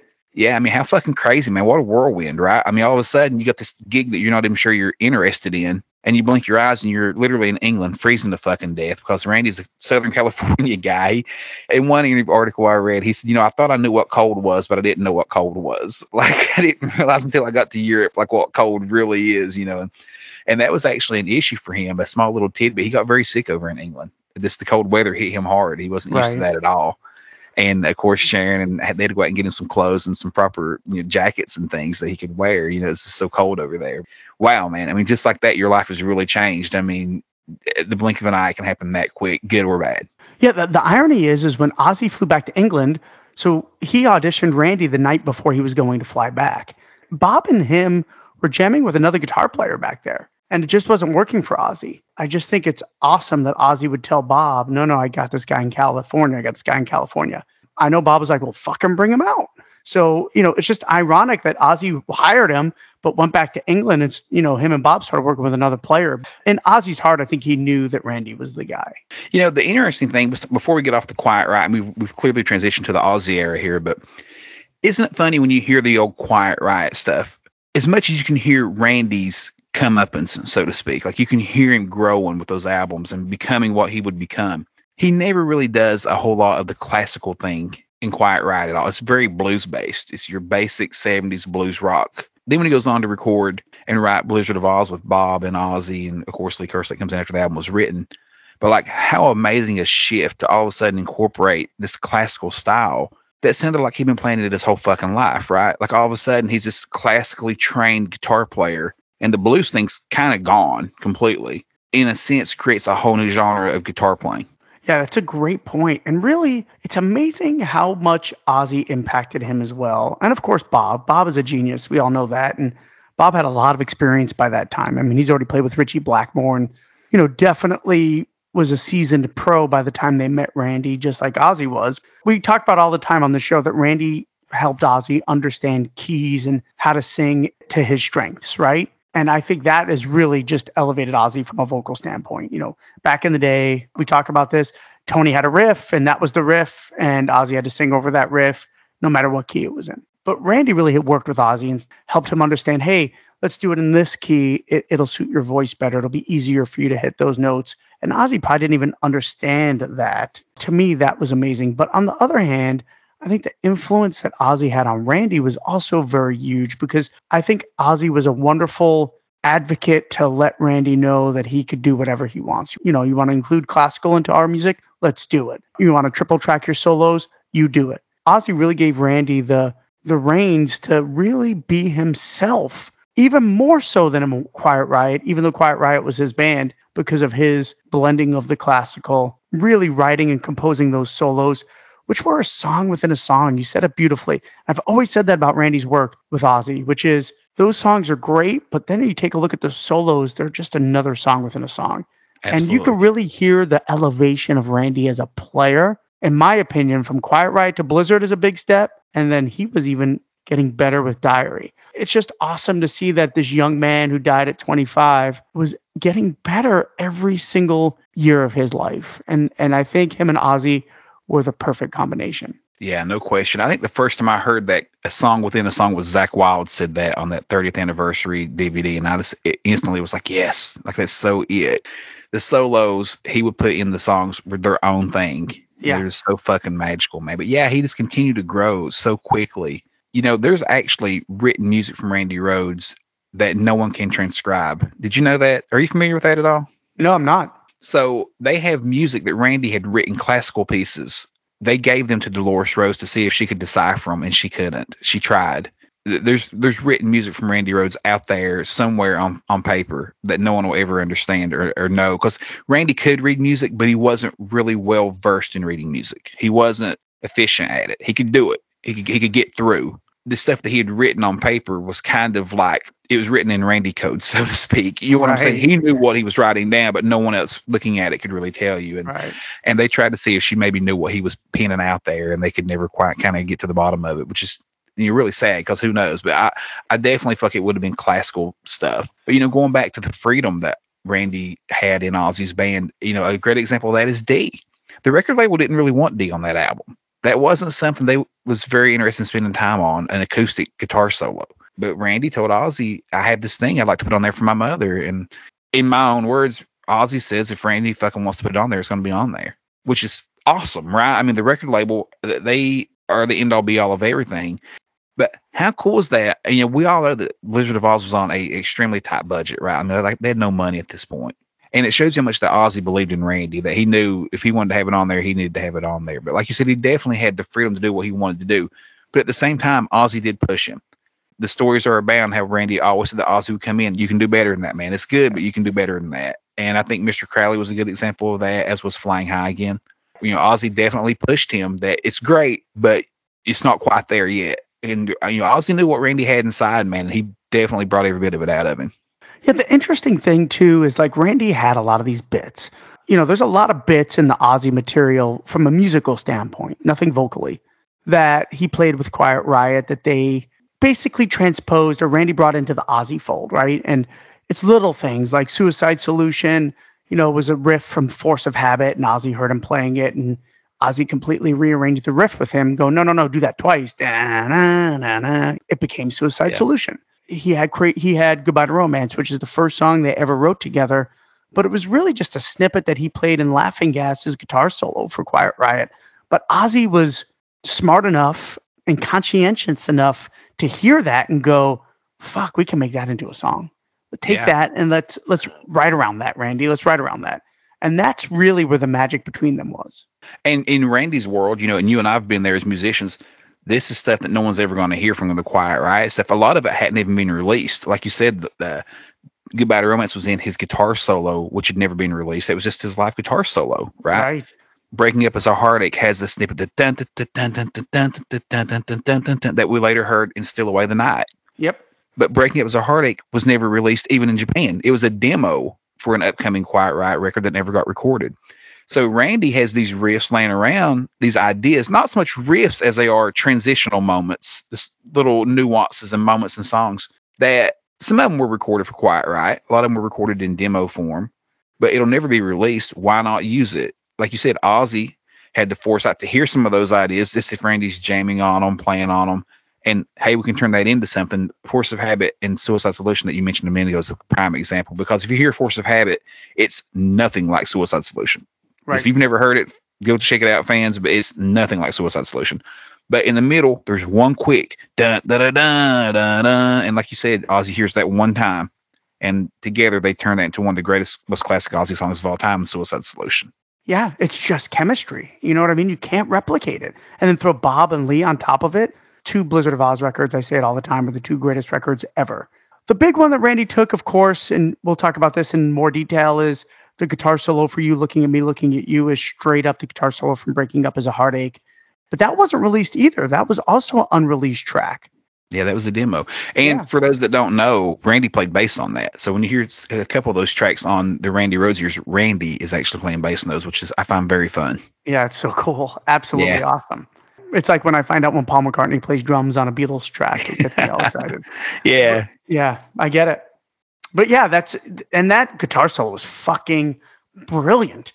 And for me personally, it doesn't really fit the song "Breaking Up" as a heartache as well. I mean, I think you looking at me looking at you as a twenty thousand time better song. I think it's a great song, but both solos are just smoking, and they're very very similar. If we back up to the Quiet Riot stuff real quick, Quiet Riot 1, I'll have to admit, I'm not as big on it. It's not the greatest thing. They're literally teenagers and they're getting there, but it's a far cry from what Quiet Riot 2 ended up being. Quiet Riot 2, of course, had Slick Black Cadillac, which Kevin DuBrow put on Metal Health also and went on to be this a classic Quiet Riot song that they still play live to this day, right?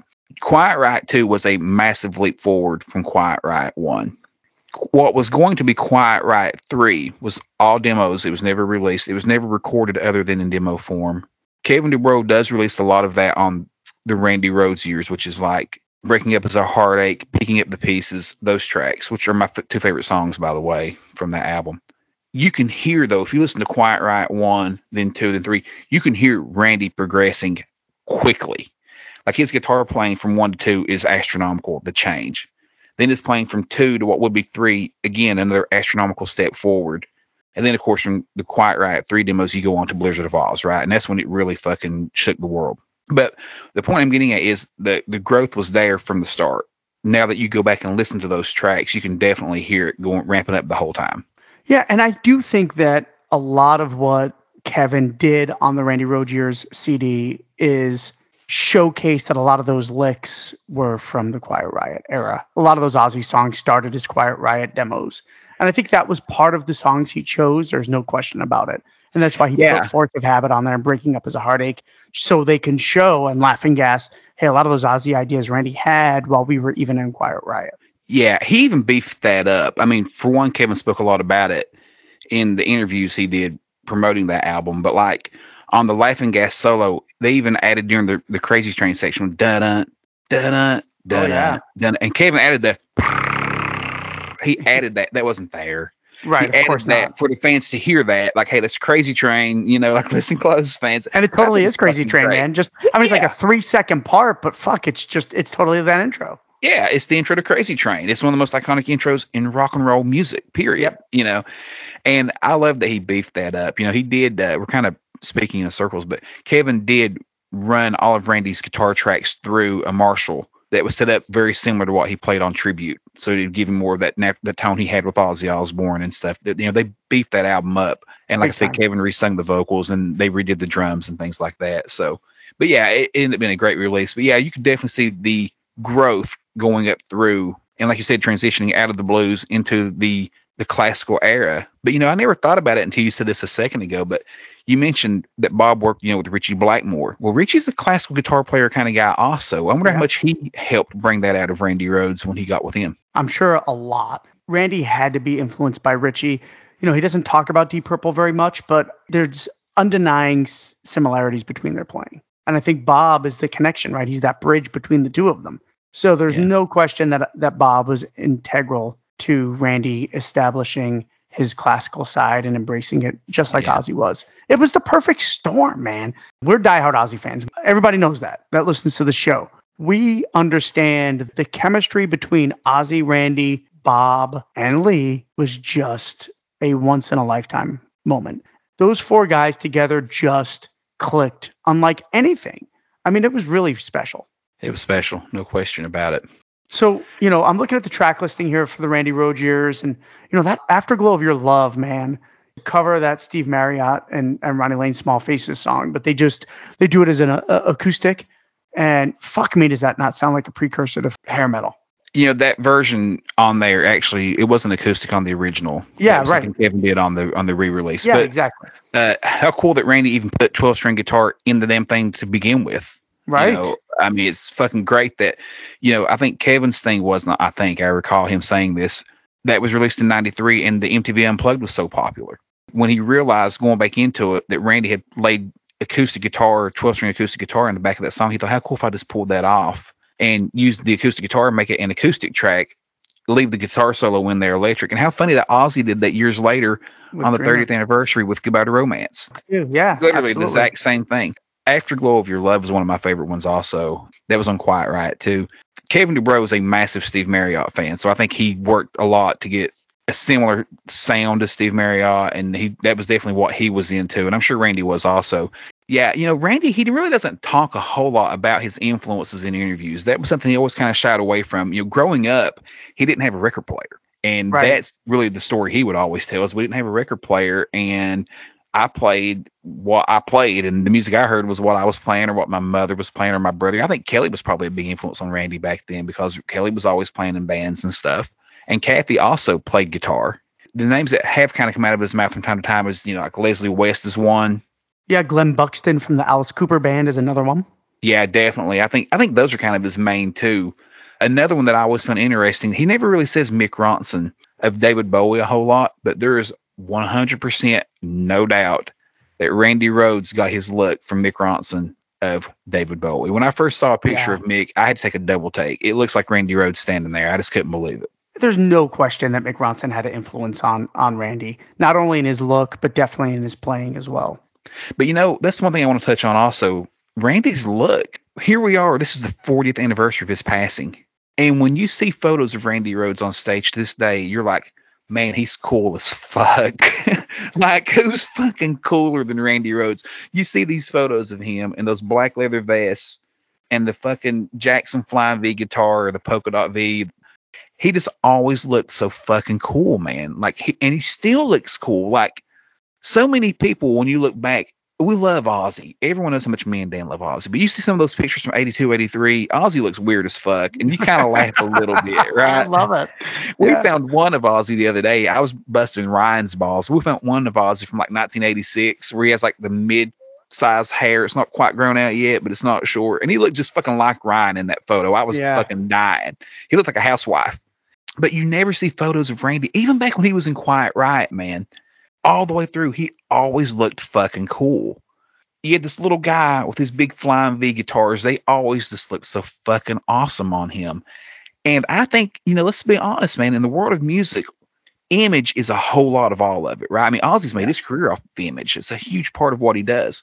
Randy just always looked so fucking cool, man, that I think that's really stuck with him all these years later. And it's part of the allure that keeps him in the public eye the way he's managed to stay. Not only the ability to play the guitar the way he did and with the passion that he had. No one could touch Randy's passion.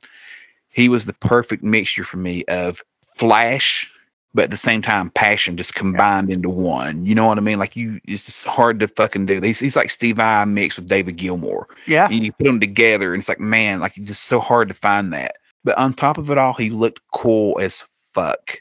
And You know- I don't think there's ever been a cooler looking rock star in the history of music than Randy Rhoads. Yeah, he did have a great look. And I'm not going to lie, Ozzy lifting Randy, you know, a lot of different uh, photos of that is probably the most iconic pictures of both of them for me. To me, it's just an amazing look. And, you know, Randy was a very small man. And, you know, I used to think Ozzy was a gargantuan guy when I was young because how he would be able to pick up Randy, you know, not really, Yeah, not realizing sure. that Randy was really small, but Ozzy's not that big of a guy. The pictures of Ozzy lifting Randy to me is definitely what I always go back to. They're, they're Oh, very man. iconic for me. It helped make tribute what it was. It's such an iconic fucking photo.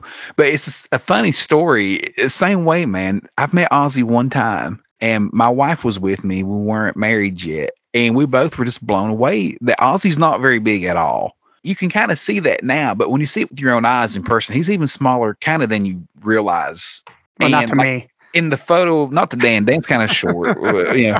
But in the photo, if if anyone sees on my social media page, if they come on there, you see photos of my wife with me and Ozzy, and she's kind of hunched over. My wife's five eleven, and she's kind of bent down a little bit to get down there with Ozzy because he's a lot, and that was her takeaway of the day for sure. I heard that the whole fucking night.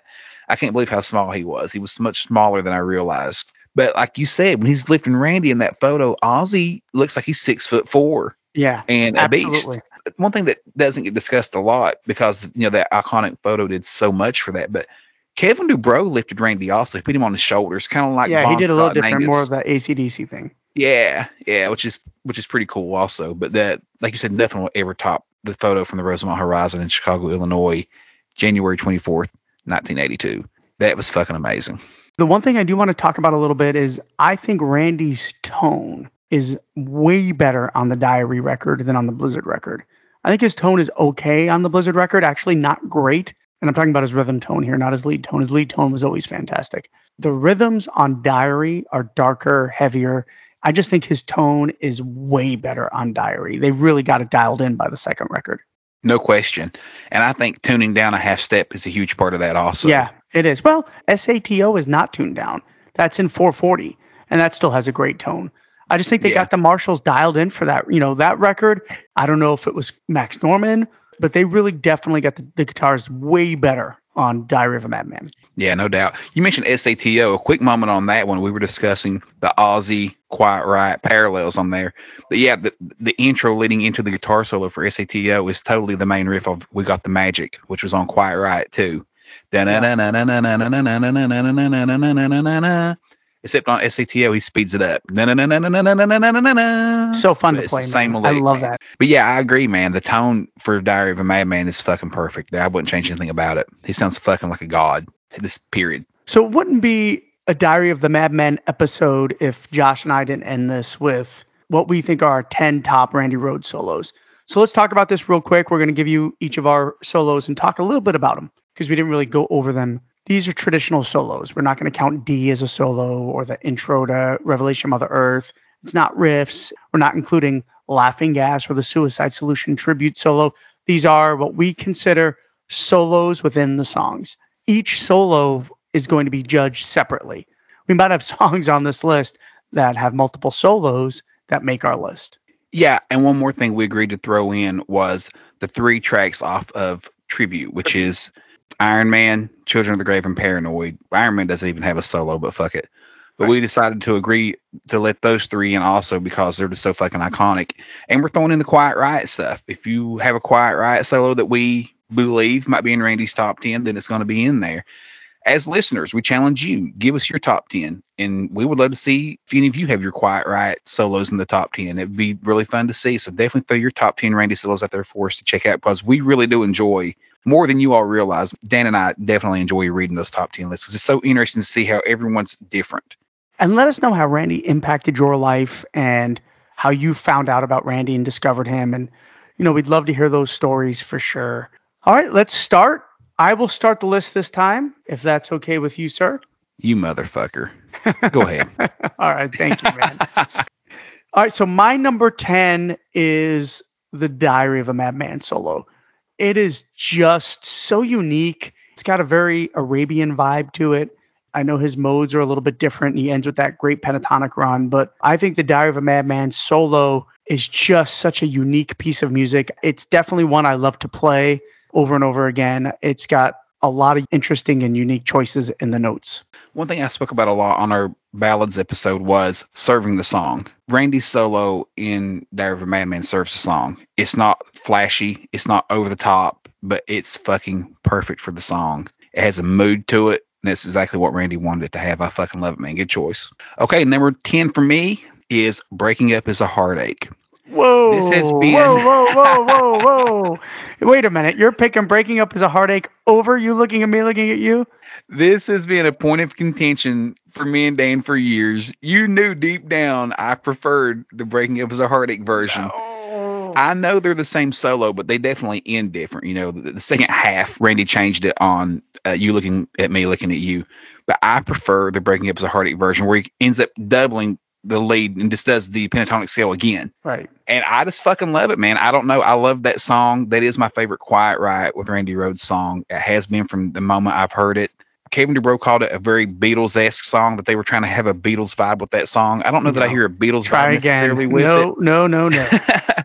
but I do love that song, and that guitar solo just always stood out. And I remember, if I'm not mistaken, I believe I heard this solo on Breaking Up as a Heartache before I did on You Looking at Me, Looking at You. And when I heard you looking at me, looking at you, I was like, whoa, what's the breaking up as a heartache solo? Whereas the rest of the world heard it the other way around, right? Everybody heard you looking at me, looking at you first versus breaking up as a heartache second.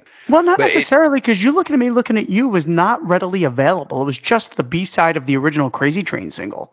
That's know? true. So it was which hard is, to which find. Is why, yeah, which is why I had never heard it yet because I did have Blizzard of Ozz first, but that wasn't on there back then. So yeah, it was out there, but not as out there. I don't know. Breaking Up as a Heartache was always my favorite Quiet Riot song with Randy, and that solo just always stuck out, man. I just fucking love it. Yeah, I love the lead playing and you looking at me, looking at you. I just think Randy is definitely tighter on the Ozzy song. I mean, he triple tracks his solo and it really stands out. I definitely love the breaking up as a heartache, but for me, it's definitely you looking at me, looking at you. I mean, obviously the production is higher on you looking at me, looking at you. There's no question about that. But I don't know. I just like the feel of the original. It's just a demo too, so it wasn't even really the finished product of that song. So, Right. but I like that one. I don't know. It's just my choice. It's my list. Fuck off, man. We've been through this every time we do a list. We go through this. My list. That's right. And the last thing I do want to say for that is you looking at me, looking at you was originally scheduled to be on Blizzard of Ozz, but was taken off at the last minute when they brought Lee in and they wrote No Bone Movies and they slid No Bone Movies in instead of you Which- looking at me, looking at you. Yeah, which is interesting because that's probably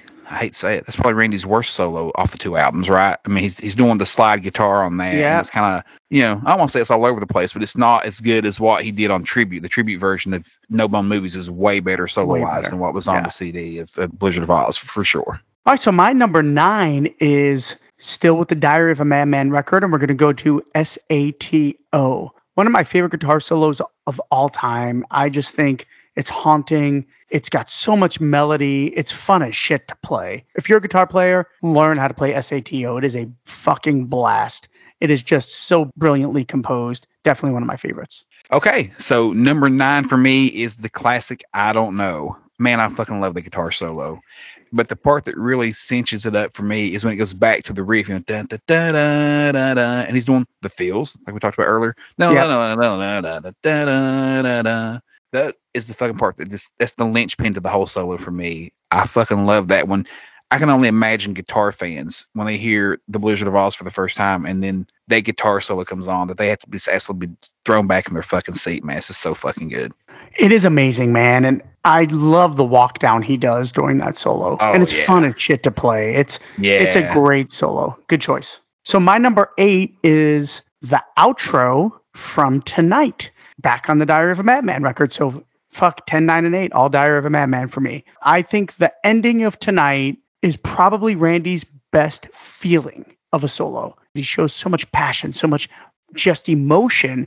Every time I listen to it, man, I stop what I'm doing because he blends the perfect notes with ridiculous runs. If you really listen to the fade out on that, and I and I'm one of those guys that puts that up to hundred on my my volume so I can hear time. every every fucking note he's playing.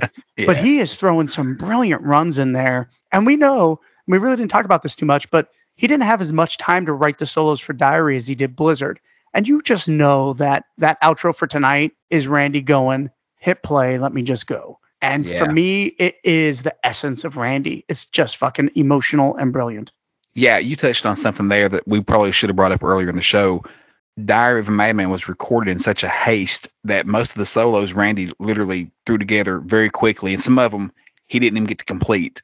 And that's a great example was the outro to tonight, literally an improv, what we call in the industry a scratch solo, something to Yeah. for time and space. That a solo goes here, that later on you'll rewrite and create and complete. And he never got to do that, unfortunately, on a couple of tracks on Diary of a Madman. But yet they end up being some of the best stuff he did on the album. That's just how fucking good he was. That what Randy's just simply jamming on and riffing on ends up being music that guitar players are trying to emulate for the rest of their fucking lives. It's amazing. So good choice on tonight. All right, number eight for me is the first guitar solo in Mr. Crowley. Whoa.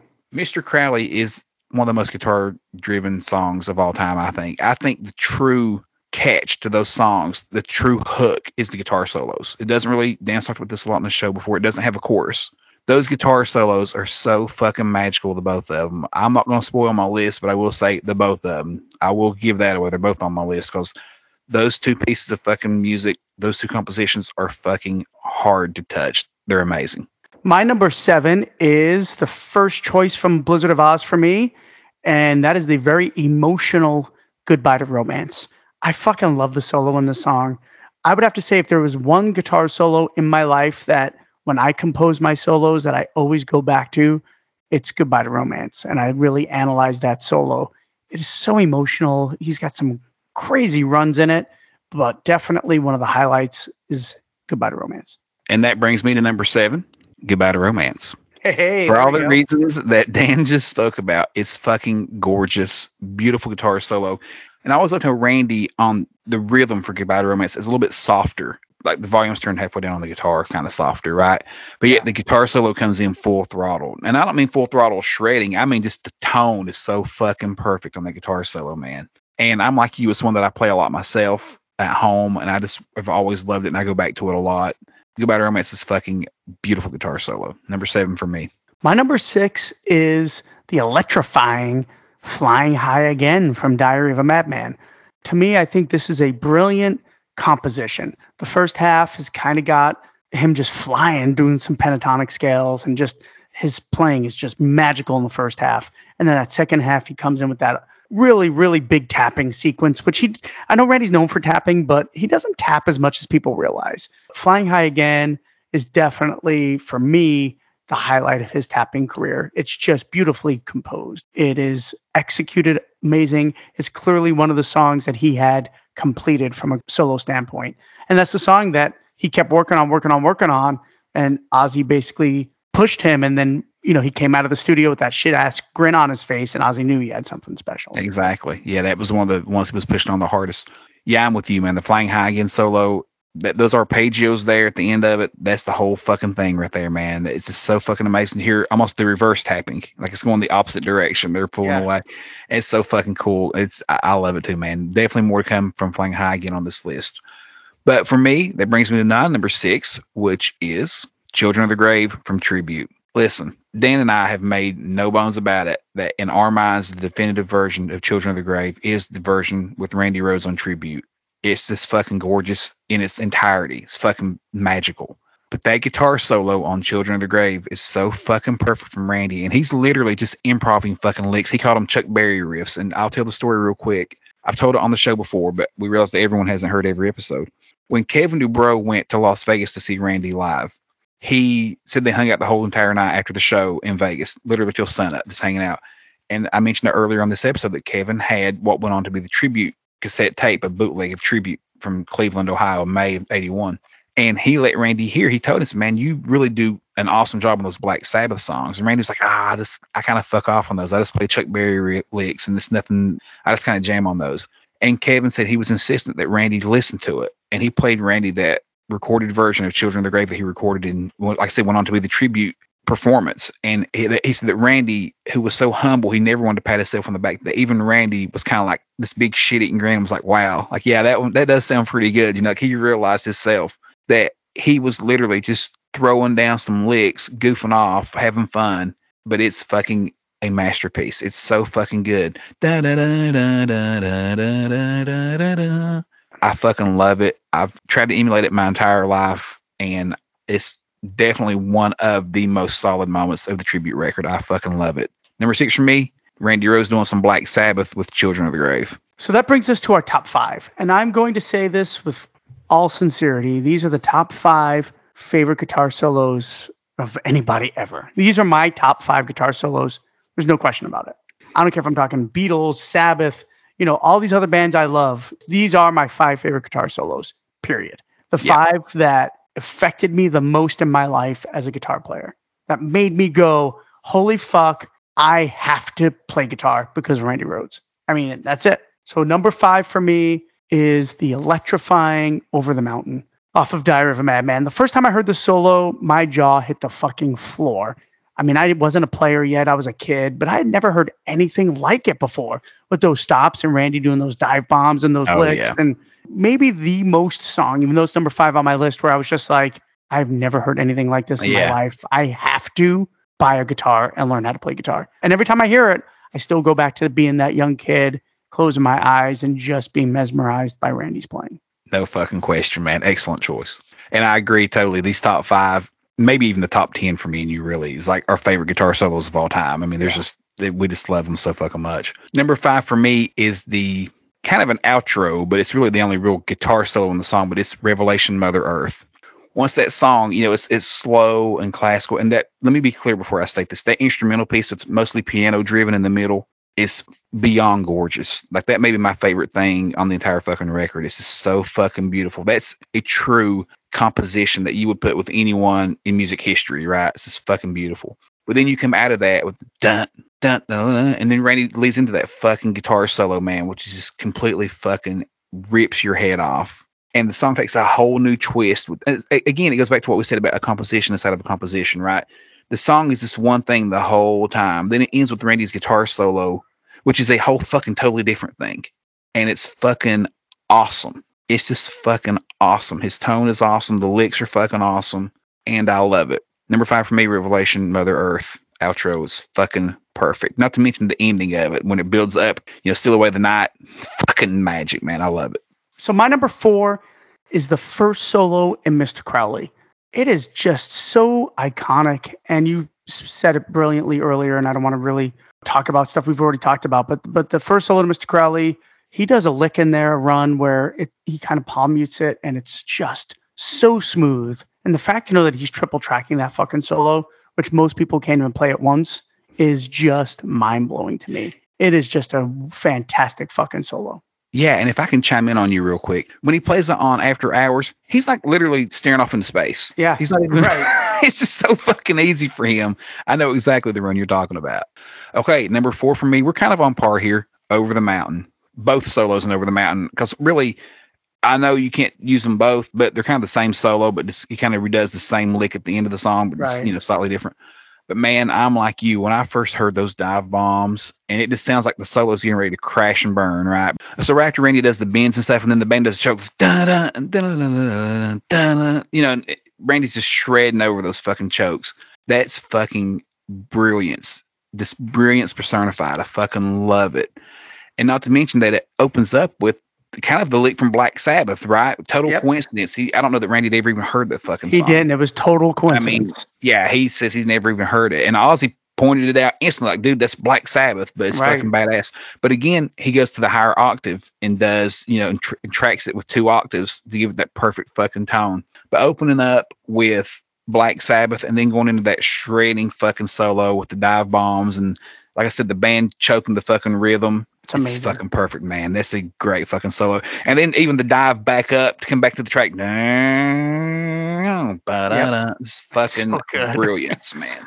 fucking brilliance. And played on that badass fucking White Jackson guitar, which almost adds to the fucking lore of the song, right? Like it's fucking a cool fucking lick played on this fucking badass guitar. It looks like a jet plane. It just all fucking worked together, man. It's just the perfect fucking combination. My number three stays on Blizzard of Ozz, and it was already on your list, but I can't emphasize enough what this solo means to me as a player. Because I would have to say, if there was a solo in my life that I tried to play, and, and I could play it for the most part when I was younger, but this is the one that locked me away forever of like, I'm going to learn how to play this guitar solo, and that is Revelation Mother Earth. When he starts that solo with the trills and moving up the fretboard, and then he goes into that little classical piece that fucking Yngwie does a lot of, there's just something about Revelation Mother Earth where I can hum you the whole fucking solo front to back right now. That's how memorable of a solo that is. It literally is a composition, a classical composition in a part of a song that gets metal as fuck.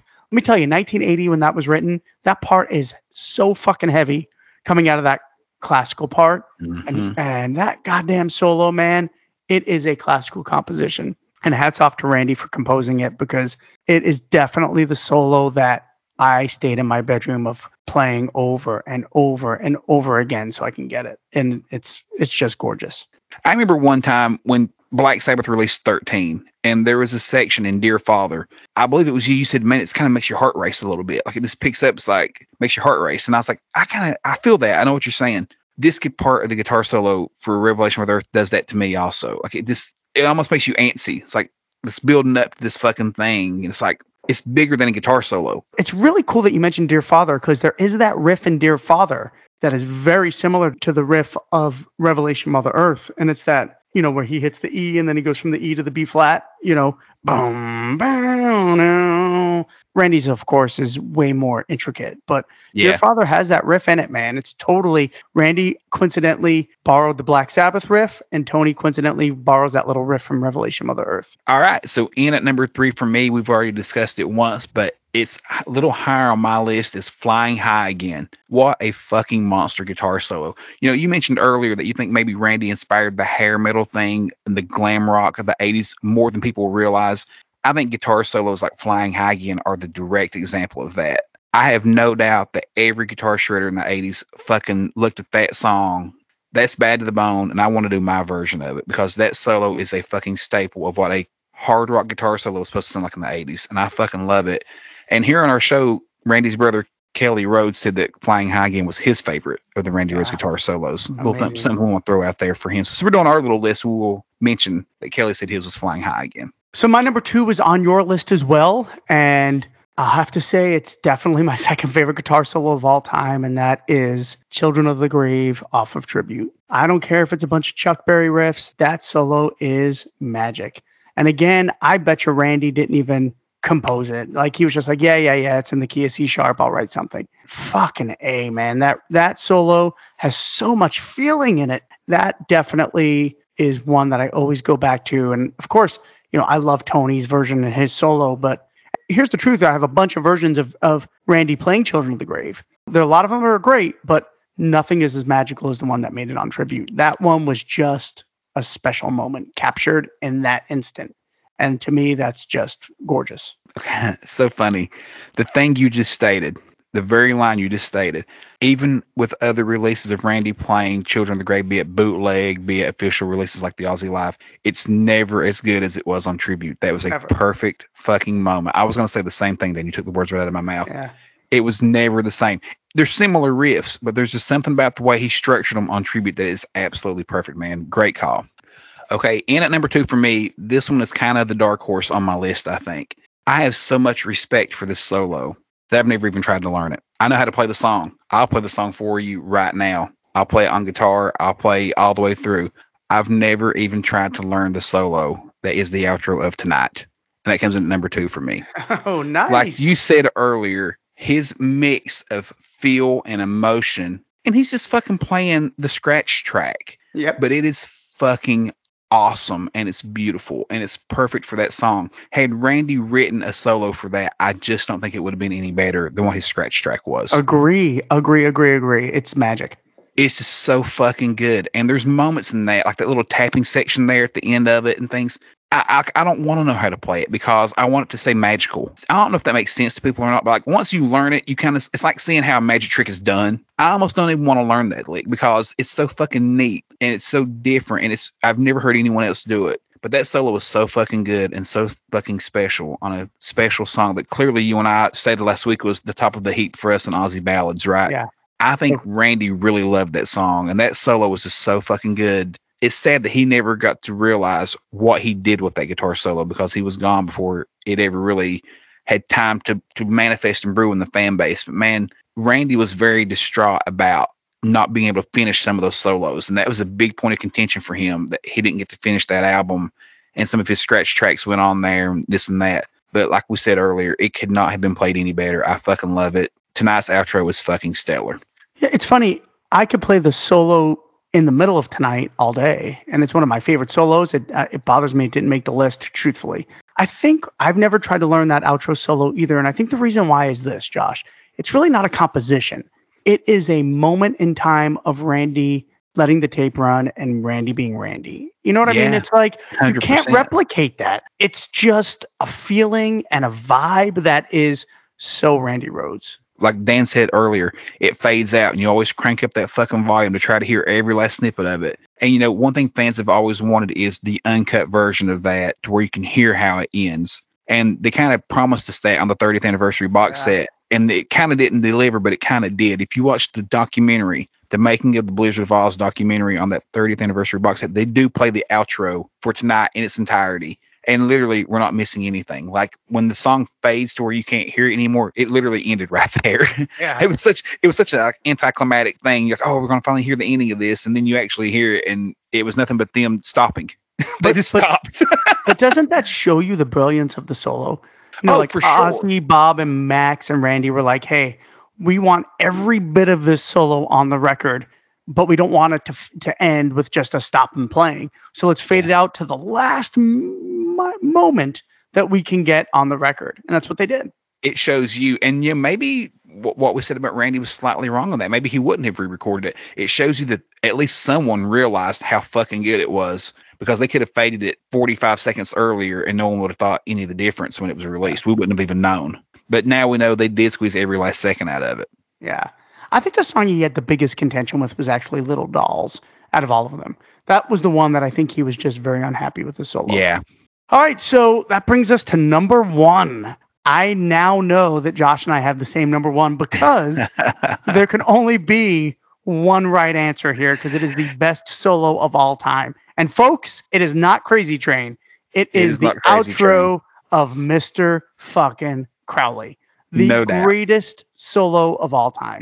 I got a big grin on my face. Yeah, right it's now. just- yeah, no fucking question. Yeah, it's the greatest. I would have to say if there is a solo that moves me every time I hear it, and it's not just the arpeggios he's doing at the beginning, it's every fucking little thing about it. The trills, double string he does on the 15th fret. It is a brilliantly composed solo.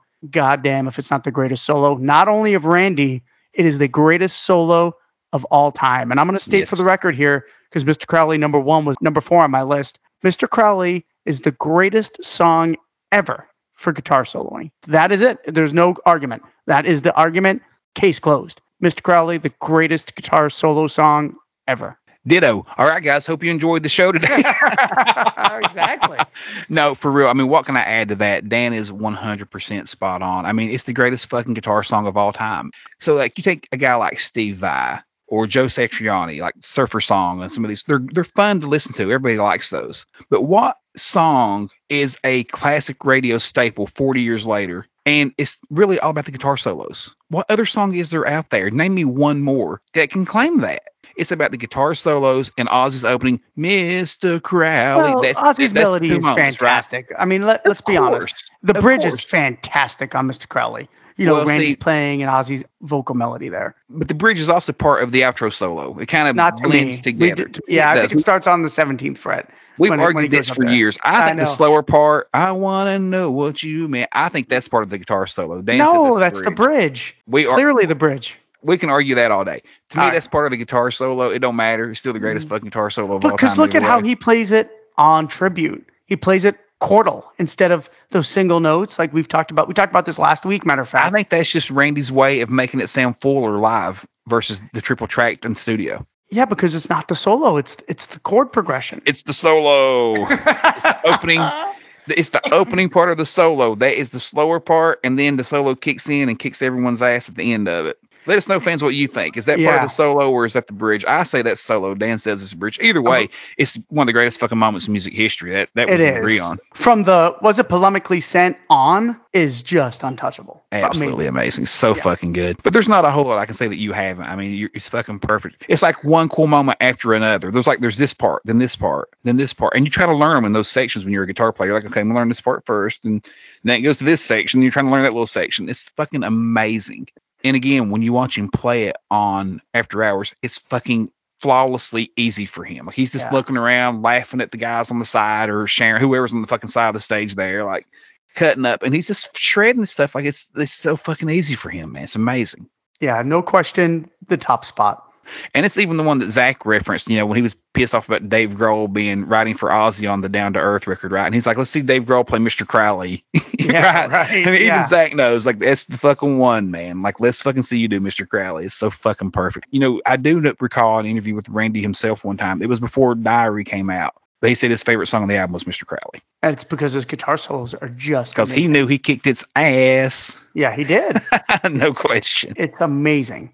I'd have to say this was a fun exercise. And listeners, let us know what your favorite moments of Randy Rhoads, Quiet Riot, or Ozzy. We'll take all of it. But for, For me and Josh, this was just another way for us to really show tribute to the greatest guitar player for us that ever walked the face of the earth. And you know, it breaks my heart. He only lived for 25 years because who knows what would have happened. And we're not going to sit here and talk about if he was going to stay with Ozzy, not Ozzy. We've heard both sides of the argument. But the end of the day is we're here to celebrate the life of the genius of not only as Randy Rhoads as a guitar player, but Randy Rhoads as an individual and a beautiful person. Yeah, absolutely. And a beautiful family. Like we said before when we had uh, Kathy Rhoads Argenzio and Kelly Rhoads on, his family has been such a huge part of all of it. Yeah. Also, like I say this all the time to people: how many guitar gods out there? and Not even gods. How many musicians who are in any way famous?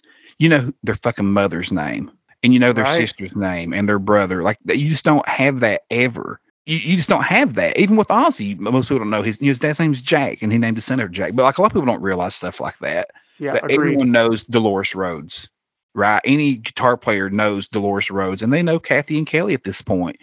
And Kelly's done his own thing with music also, but the whole thing for Randy, it all it's just perfect, man. You got this guy who's got such a personality and he's so vibrant and he's such a beautiful soul. He's this badass looking guitar player who plays these big fucking flying V guitars. And he becomes, in my opinion and Dan's opinion, the greatest guitar player of all time and he passes away way too soon to leave a legacy to just grow for the next 40 years and counting. And all the while, he's got this family that does everything they can to keep his memory alive, to keep his, you know, music alive. And they've done a great job. And I just wanted to throw that out there before we close that, you know, as fans, we do appreciate the Rhoads family for everything they've done. You know, I've been to Musonia. I used to speak to Randy's mom on the phone. She invited me out. Unfortunately, by the time I got to go, she had already passed away. But Kelly took me in and spent about an hour, hour and a half with me, and he was fucking excellent. Talked to me like he'd known me his whole life. Just anything I wanted to know. And then Kathy and Kelly came on our show, and at the time it was like, what, what was that, Dan? Our seventh episode, sixth yeah, it was episode. really early on. we hadn't established shit yet, and they were still gracious enough to come onto the show and talk about Randy with us for his induction to the Rock and Roll Hall of Fame. Ultimately, the reason they came on was they knew how passionate Dan and I were about Randy Rhoads and how much he meant to us, and how much they mean to us also because we do appreciate everything they do to keep his memory alive. And I think they're even having for the 40th anniversary, they're going to have a jam with the Whisky a Go Go for Yeah, him this year to are. that. So that's fucking amazing. So if you are in California, make sure you go out there, support Randy's legacy, and support Kelly and Kathy. Yeah, absolutely. And you know, this episode will drop two days before March the nineteenth. So we thought this would be the perfect time to get on here. Like we said earlier, we've avoided talking about not completely avoided talking about Randy, but we didn't want the topics to be heavy on Blizzard of Ozz and Diary of a Madman because that's what everyone expects, and we try to do stuff different. But with this 40th anniversary of Randy's passing, we thought now was the time to really discuss Randy Rhoads and what he meant to us, and uh, what we're sure what he means to all of you all. So we appreciate you listening to it. But be sure to let us know on social media your top 10 Randy Rhoads guitar solos and what Randy meant to you. I'm, I know he's touched all of you guys. Yeah, great topic today. Let us know what you guys think. Let's continue to keep Randy's legacy alive forever. And I'm just so elated that he did make it into the Rock and Roll Hall of Fame. Let's take it home. But, anyways, guys, until next time, we will see you on the other side.